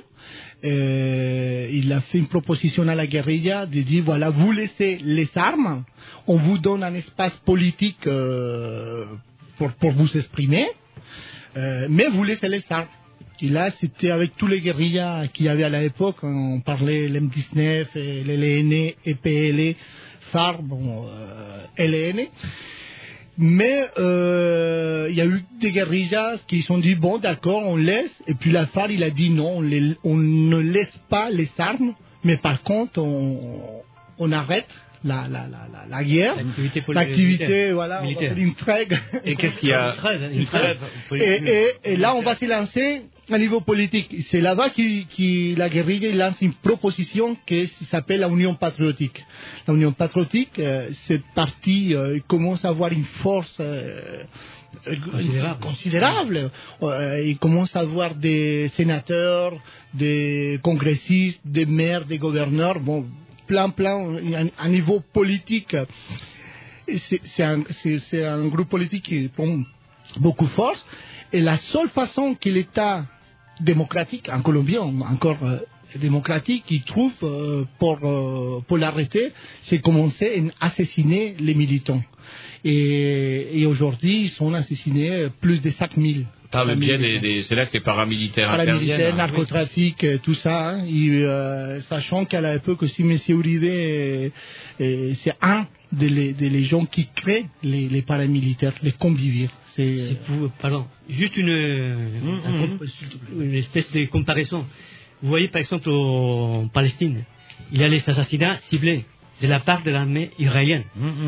Je crois qu'au au jour d'aujourd'hui, il y a eu aux alentours de 150 euh, militants, que ce soit du Fatah ou Hamas, qui ont été assass- assassinés par l'armée euh, israélienne, l'armée d'un pays démocratique.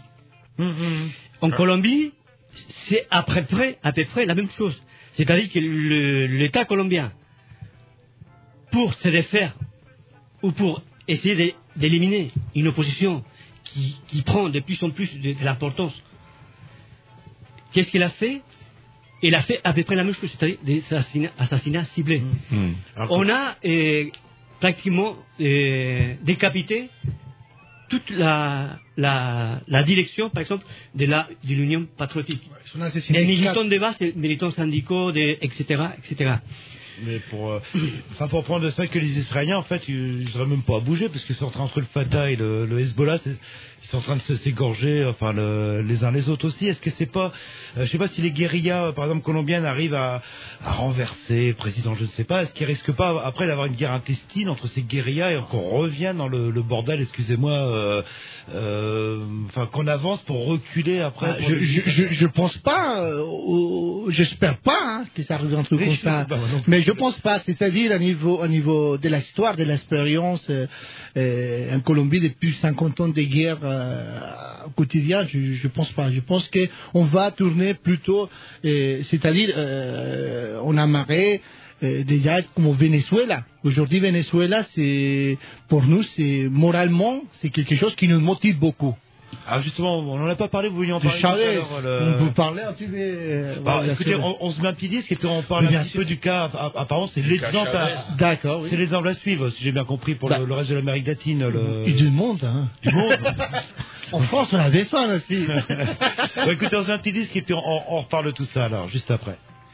Ouais, et donc on va s'écouter euh, un autre extrait de euh, La cabine La cabine. La cabine qu'on pourra réentendre le vendredi 25 mai à la maison de quartier de la. Ouais, et en vrai, on pourrait même les voir en vrai. Oui. En concert à partir de 19h30 si j'ai bien lu. Voilà, c'est c'est des gens qui sont pas les mots. Ils sont bien. Vendredi prochain. C'est parti.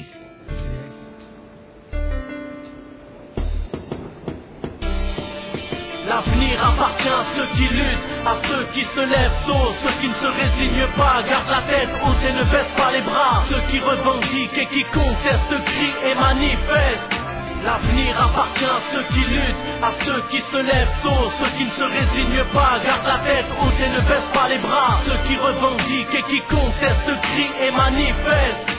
Le futur donnera raison à ceux morts dans les barricades, aux révolutionnaires constitués en avant-garde, à ceux dont l'âme et l'espoir survivent dans les tranchées de l'histoire, aux révoltés qui luttent et qui aspirent à ce grand soir, à ces jeunes rebelles que l'élite regarde de haut, à cette jeunesse méprisée enfermée au fond d'un hall, à ces sans-papiers qui luttent pour une meilleure condition, à ces ouvriers soldats membres d'une armée de libération, à ces femmes en noir réunies pour la paix en Palestine, au maire de la place de mai qui redonne son honneur à l'Argentine, à tous ces mecs butés lors des manifs, lors des rassemblements, à tous ces points levés, ces gueules tachées de sang, aux victimes qui nous inspirent tous ces slogans. On a mille raisons d'y croire et d'aller de l'avant, mille raisons d'y croire et d'aller de l'avant. L'avenir appartient à ceux qui luttent, à ceux qui se lèvent tôt, ceux qui ne se résignent pas, gardent la tête haute et ne baissent pas les bras, ceux qui revendiquent et qui contestent, crient et manifestent.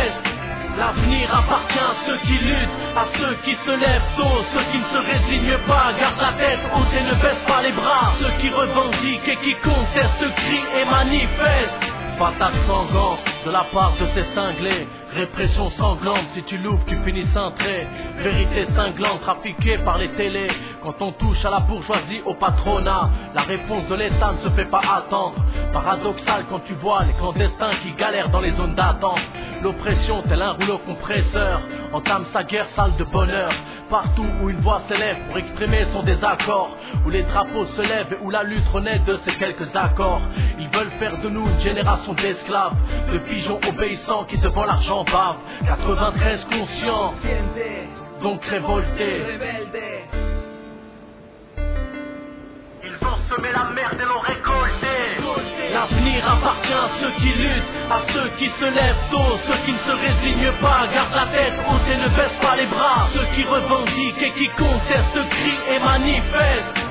L'avenir appartient à ceux qui luttent, à ceux qui se lèvent tôt, ceux qui ne se résignent pas, gardent la tête haute et ne baissent pas les bras, ceux qui revendiquent et qui contestent, crient et manifestent. Loin d'être des imbéciles, l'avenir nous appartient, à condition qu'on réfléchisse et s'organise, tel Newton et Seal. Qu'on se dise que tout est possible, dans notre zik on s'égosille on nique Sarkozy, quand tout se négocie. En l'absence de mes rapzous, de mes nègres aussi, de tous ceux qui parlent taf, ont les mains grossies. On veut en être aussi des bénéfices de la croissance dont personne ne profite, car nos chances s'atrophient et le temps passe trop vite. Une force en présence, le soulèvement des banlieues peut ébranler la France. Génération qui avance sans repère et n'a plus rien à perdre. On n'est pas nos parents, on l'ouvre dorénavant. Avec nous, il faudra compter, car au créneau on ne cesse de monter. L'avenir appartient à ceux qui luttent, à ceux qui se lèvent tôt, ceux qui ne se résignent pas, gardent la tête haute et ne baissent pas les bras, ceux qui revendiquent et qui contestent, crient et manifestent. L'avenir appartient à ceux qui luttent, à ceux qui se lèvent tôt, ceux qui ne se résignent pas, gardent la tête haute et ne baissent pas les bras, ceux qui revendiquent et qui contestent, crient et manifestent.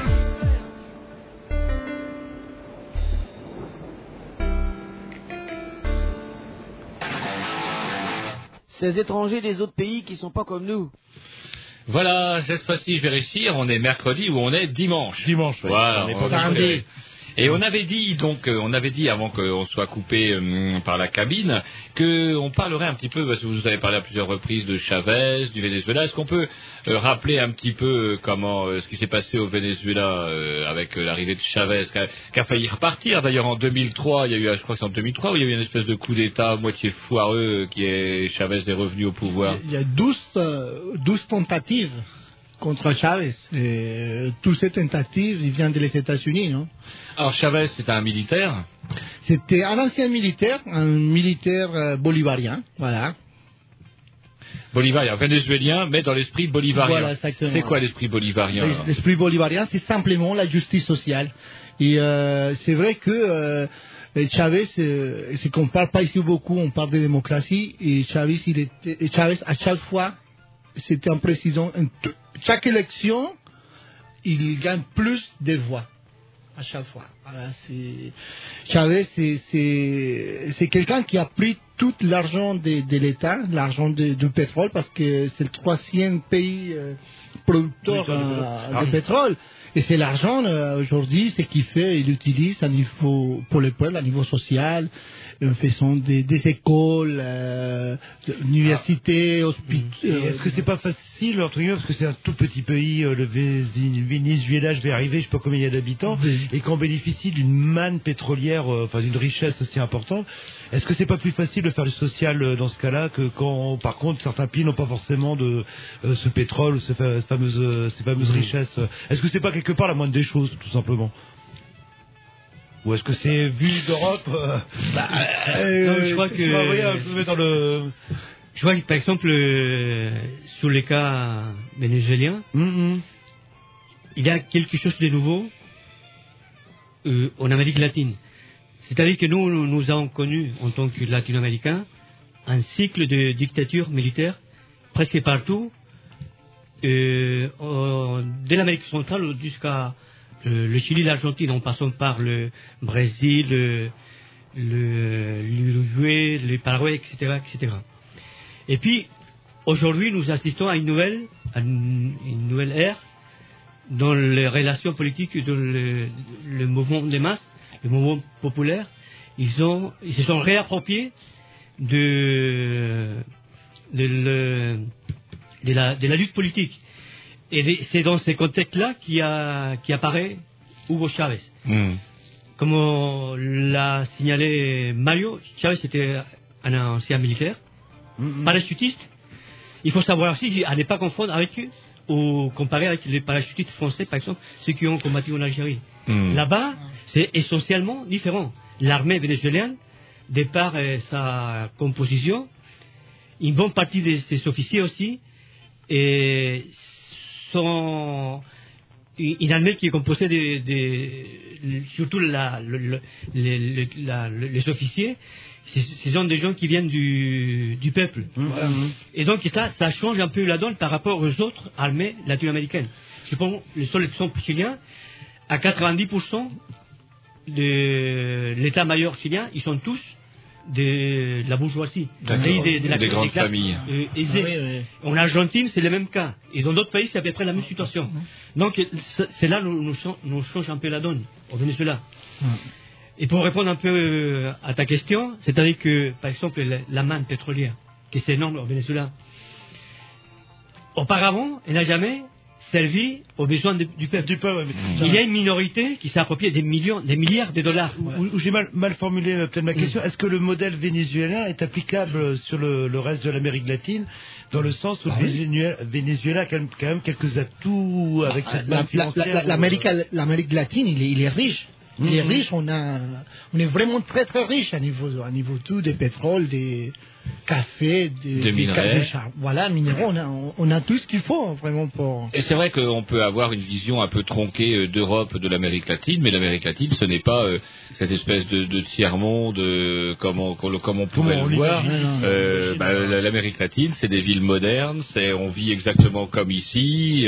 on peut même se payer parfois le luxe de crises financières graves comme en Argentine, où, à bout, on voit des, des villes entières euh, qui sont plongées un peu dans le chaos avec euh, suite à cette crise financière qu'il y a eu en Argentine.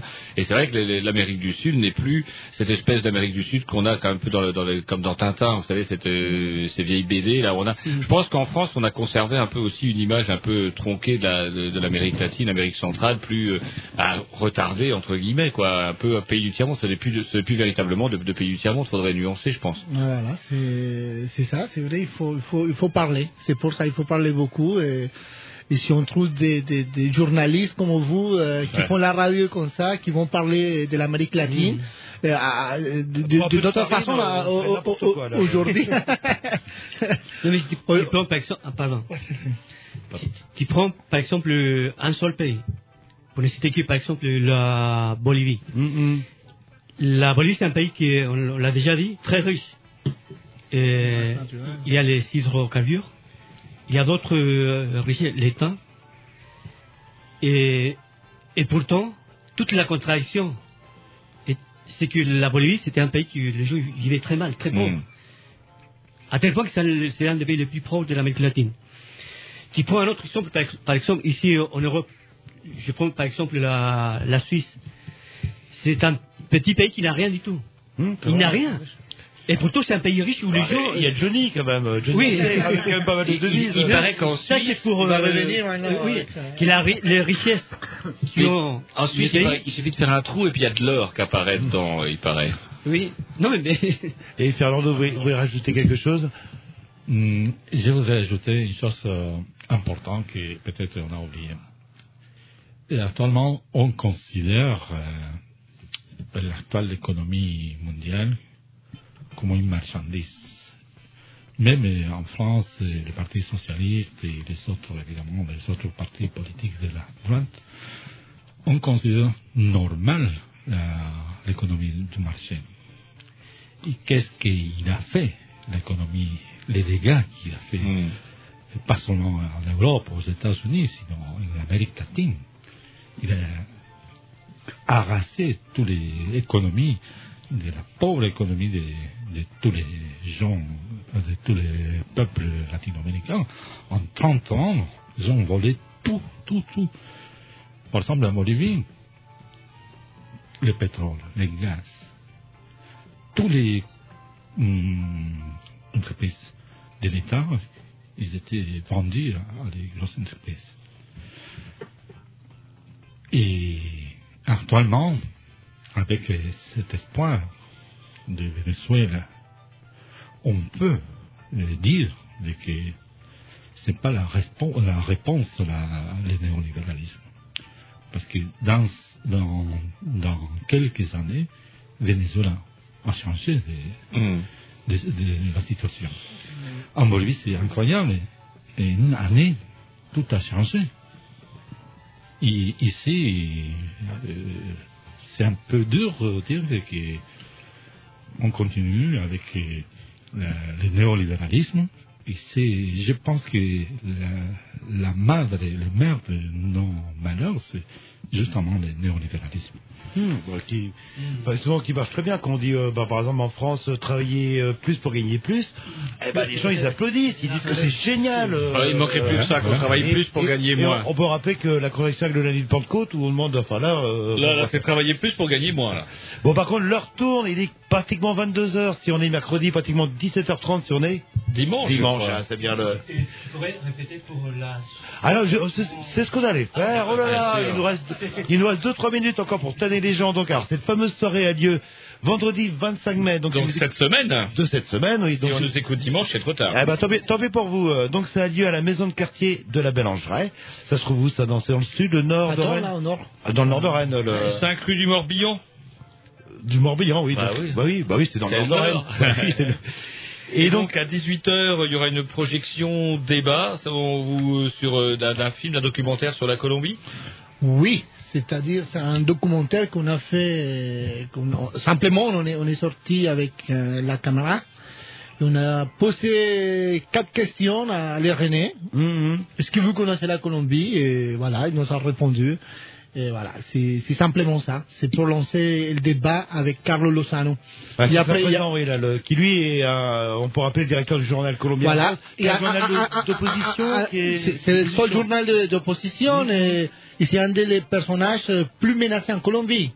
Et Carlos Lozano, euh, la dernière menace, c'était il y a, il y a- avant de venir en France, là, il y a, Ouais, il y a euh, 15 jours, là. On doit, on doit avoir une prime euh, de- avec Canal-B parce que ça soit vous fréquentons le... Oui, c'est- chaud vous fréquenter. Et la voiture Algérie, bah, non, c'est la mienne Ah, bah, qu'on a pas celle-là. Et donc, alors, c'est donc, je répète, vendredi 25, c'est à Maison de Quartier La Bélangerie, ça commence à partir de 18h. Ça va coûter très très cher, je suppose, pour y participer. Alors, euh, 3 euros et 5 3 euros de participation. Et Ah, après, on va faire un dîner. un dîner. euh, Dîner, et après, un concert. Ah, des concerts avec euh, notamment bah, la, la cabine qu'on a entendue. euh, C'est-à-dire le dîner, c'est de 20h jusqu'à 10h30 le soir. Et euh, ensuite, euh, c'est le concert de la cabine jusqu'à minuit. Et pendant, et pendant les, les repas, il, il y a les, les groupes Los Comandantes qui... Voilà, justement, et c'est bien un petit peu de publicité euh, pour toi là. Viens de le rappeler parce que Et euh, sinon, si on veut vous joindre, s'il y a des, des gens qui nous Là, il y a ont écouté, qui sont intéressés euh, par le... Vous avez un mail, euh, apparemment, le... Oui, voilà, c'est Mobo Rennes. Alors, Mobo, M-O-B-O, Rennes, attaché. Yahoo. Yahoo, enfin, ah, ah, Ah oui, ah, ah, arrobase, Yahoo. il adore les adresses email. Je trouve ça barbare, mais il adresse. On, il on peut peut-être rappeler au passage le Eh bien, 02. Voilà. Oui. Il y a un numéro de téléphone là. Aussi, oui. Alors dans ce cas-là, eh ben, on va on va mettre tout ça sur le, le blog Grignou euh, Ah, donc si, euh, d'ici une semaine, c'est ça à peu près, Géry, on pourra réécouter sur le blog Grignou. euh, oui. Voilà. Et, et dans ce cas, vous mettrez les contacts. euh, On va vous donner le document d'ailleurs, Thierry. Ouais. 02 99 38 66 22. C'est facile à retenir, 99, 38, 66, J'ai 22. deux secondes. Oui, bien sûr. Oui, non, c'est plus sérieusement concernant le journaliste Carlos Lozano. Hum, hum. Je, je crois qu'il est très important de se rappeler de son nom, de se souvenir Carlos Lozano. Parce que lui, c'est quelqu'un, comme l'a dit Mario tout à l'heure, c'est une personnalité de l'opposition euh, colombienne la plus menacée. Et on sait très bien comment ça se passe, comment ça se passe les choses là-bas. Il, il risque sa vie, hein, il est tout à fait Hmm. conscient. Ah, ouais. Il ne faut pas hésiter à. Il y a une campagne dans la- pour la défense de la vie Ouais. de, de Carlos Lo- Lozano. Et le président Uribe l'a dit, nos services d'intelligence euh, militaire, policiale, on, suit tous les gens qui, qui sont de l'opposition, qui partent à l'étranger pour parler de nous. C'est-à-dire... euh, C'est votre reporter. vendredi 25, il y a des bonnes photos, on vous Ouais, ouais, c'est ouais, c'est votre reporter, oui, justement, si vous voulez. Faut pas le dire, faut pas le dire. Voilà, il faut se soutenir. En, en jouant sur la fibre malsaine des gens, euh, peut-être qu'il y a plein de gens qui vont venir. euh, là. Et donc, bah, vous retrouverez tous les coordonnées autrement sur le blog Grignou, c'est facile. Sinon, le lesgrignou.blogspot.com. Je vous rappelle aussi qu'on a un mail, lesgrignou yahoo.fr. Voilà, il est 22h. On vous dit au revoir, on vous souhaite bonne Merci chance. beaucoup. euh, bah, N'hésitez pas à nous tenir au courant de, de toutes vos manifestations, en tout cas, et les activités de, de votre association, en tout cas. Voilà, et cette fois-ci, vous amenez le sucre, la prochaine fois, vous amènerez le café. Ouais. D'accord. À bientôt.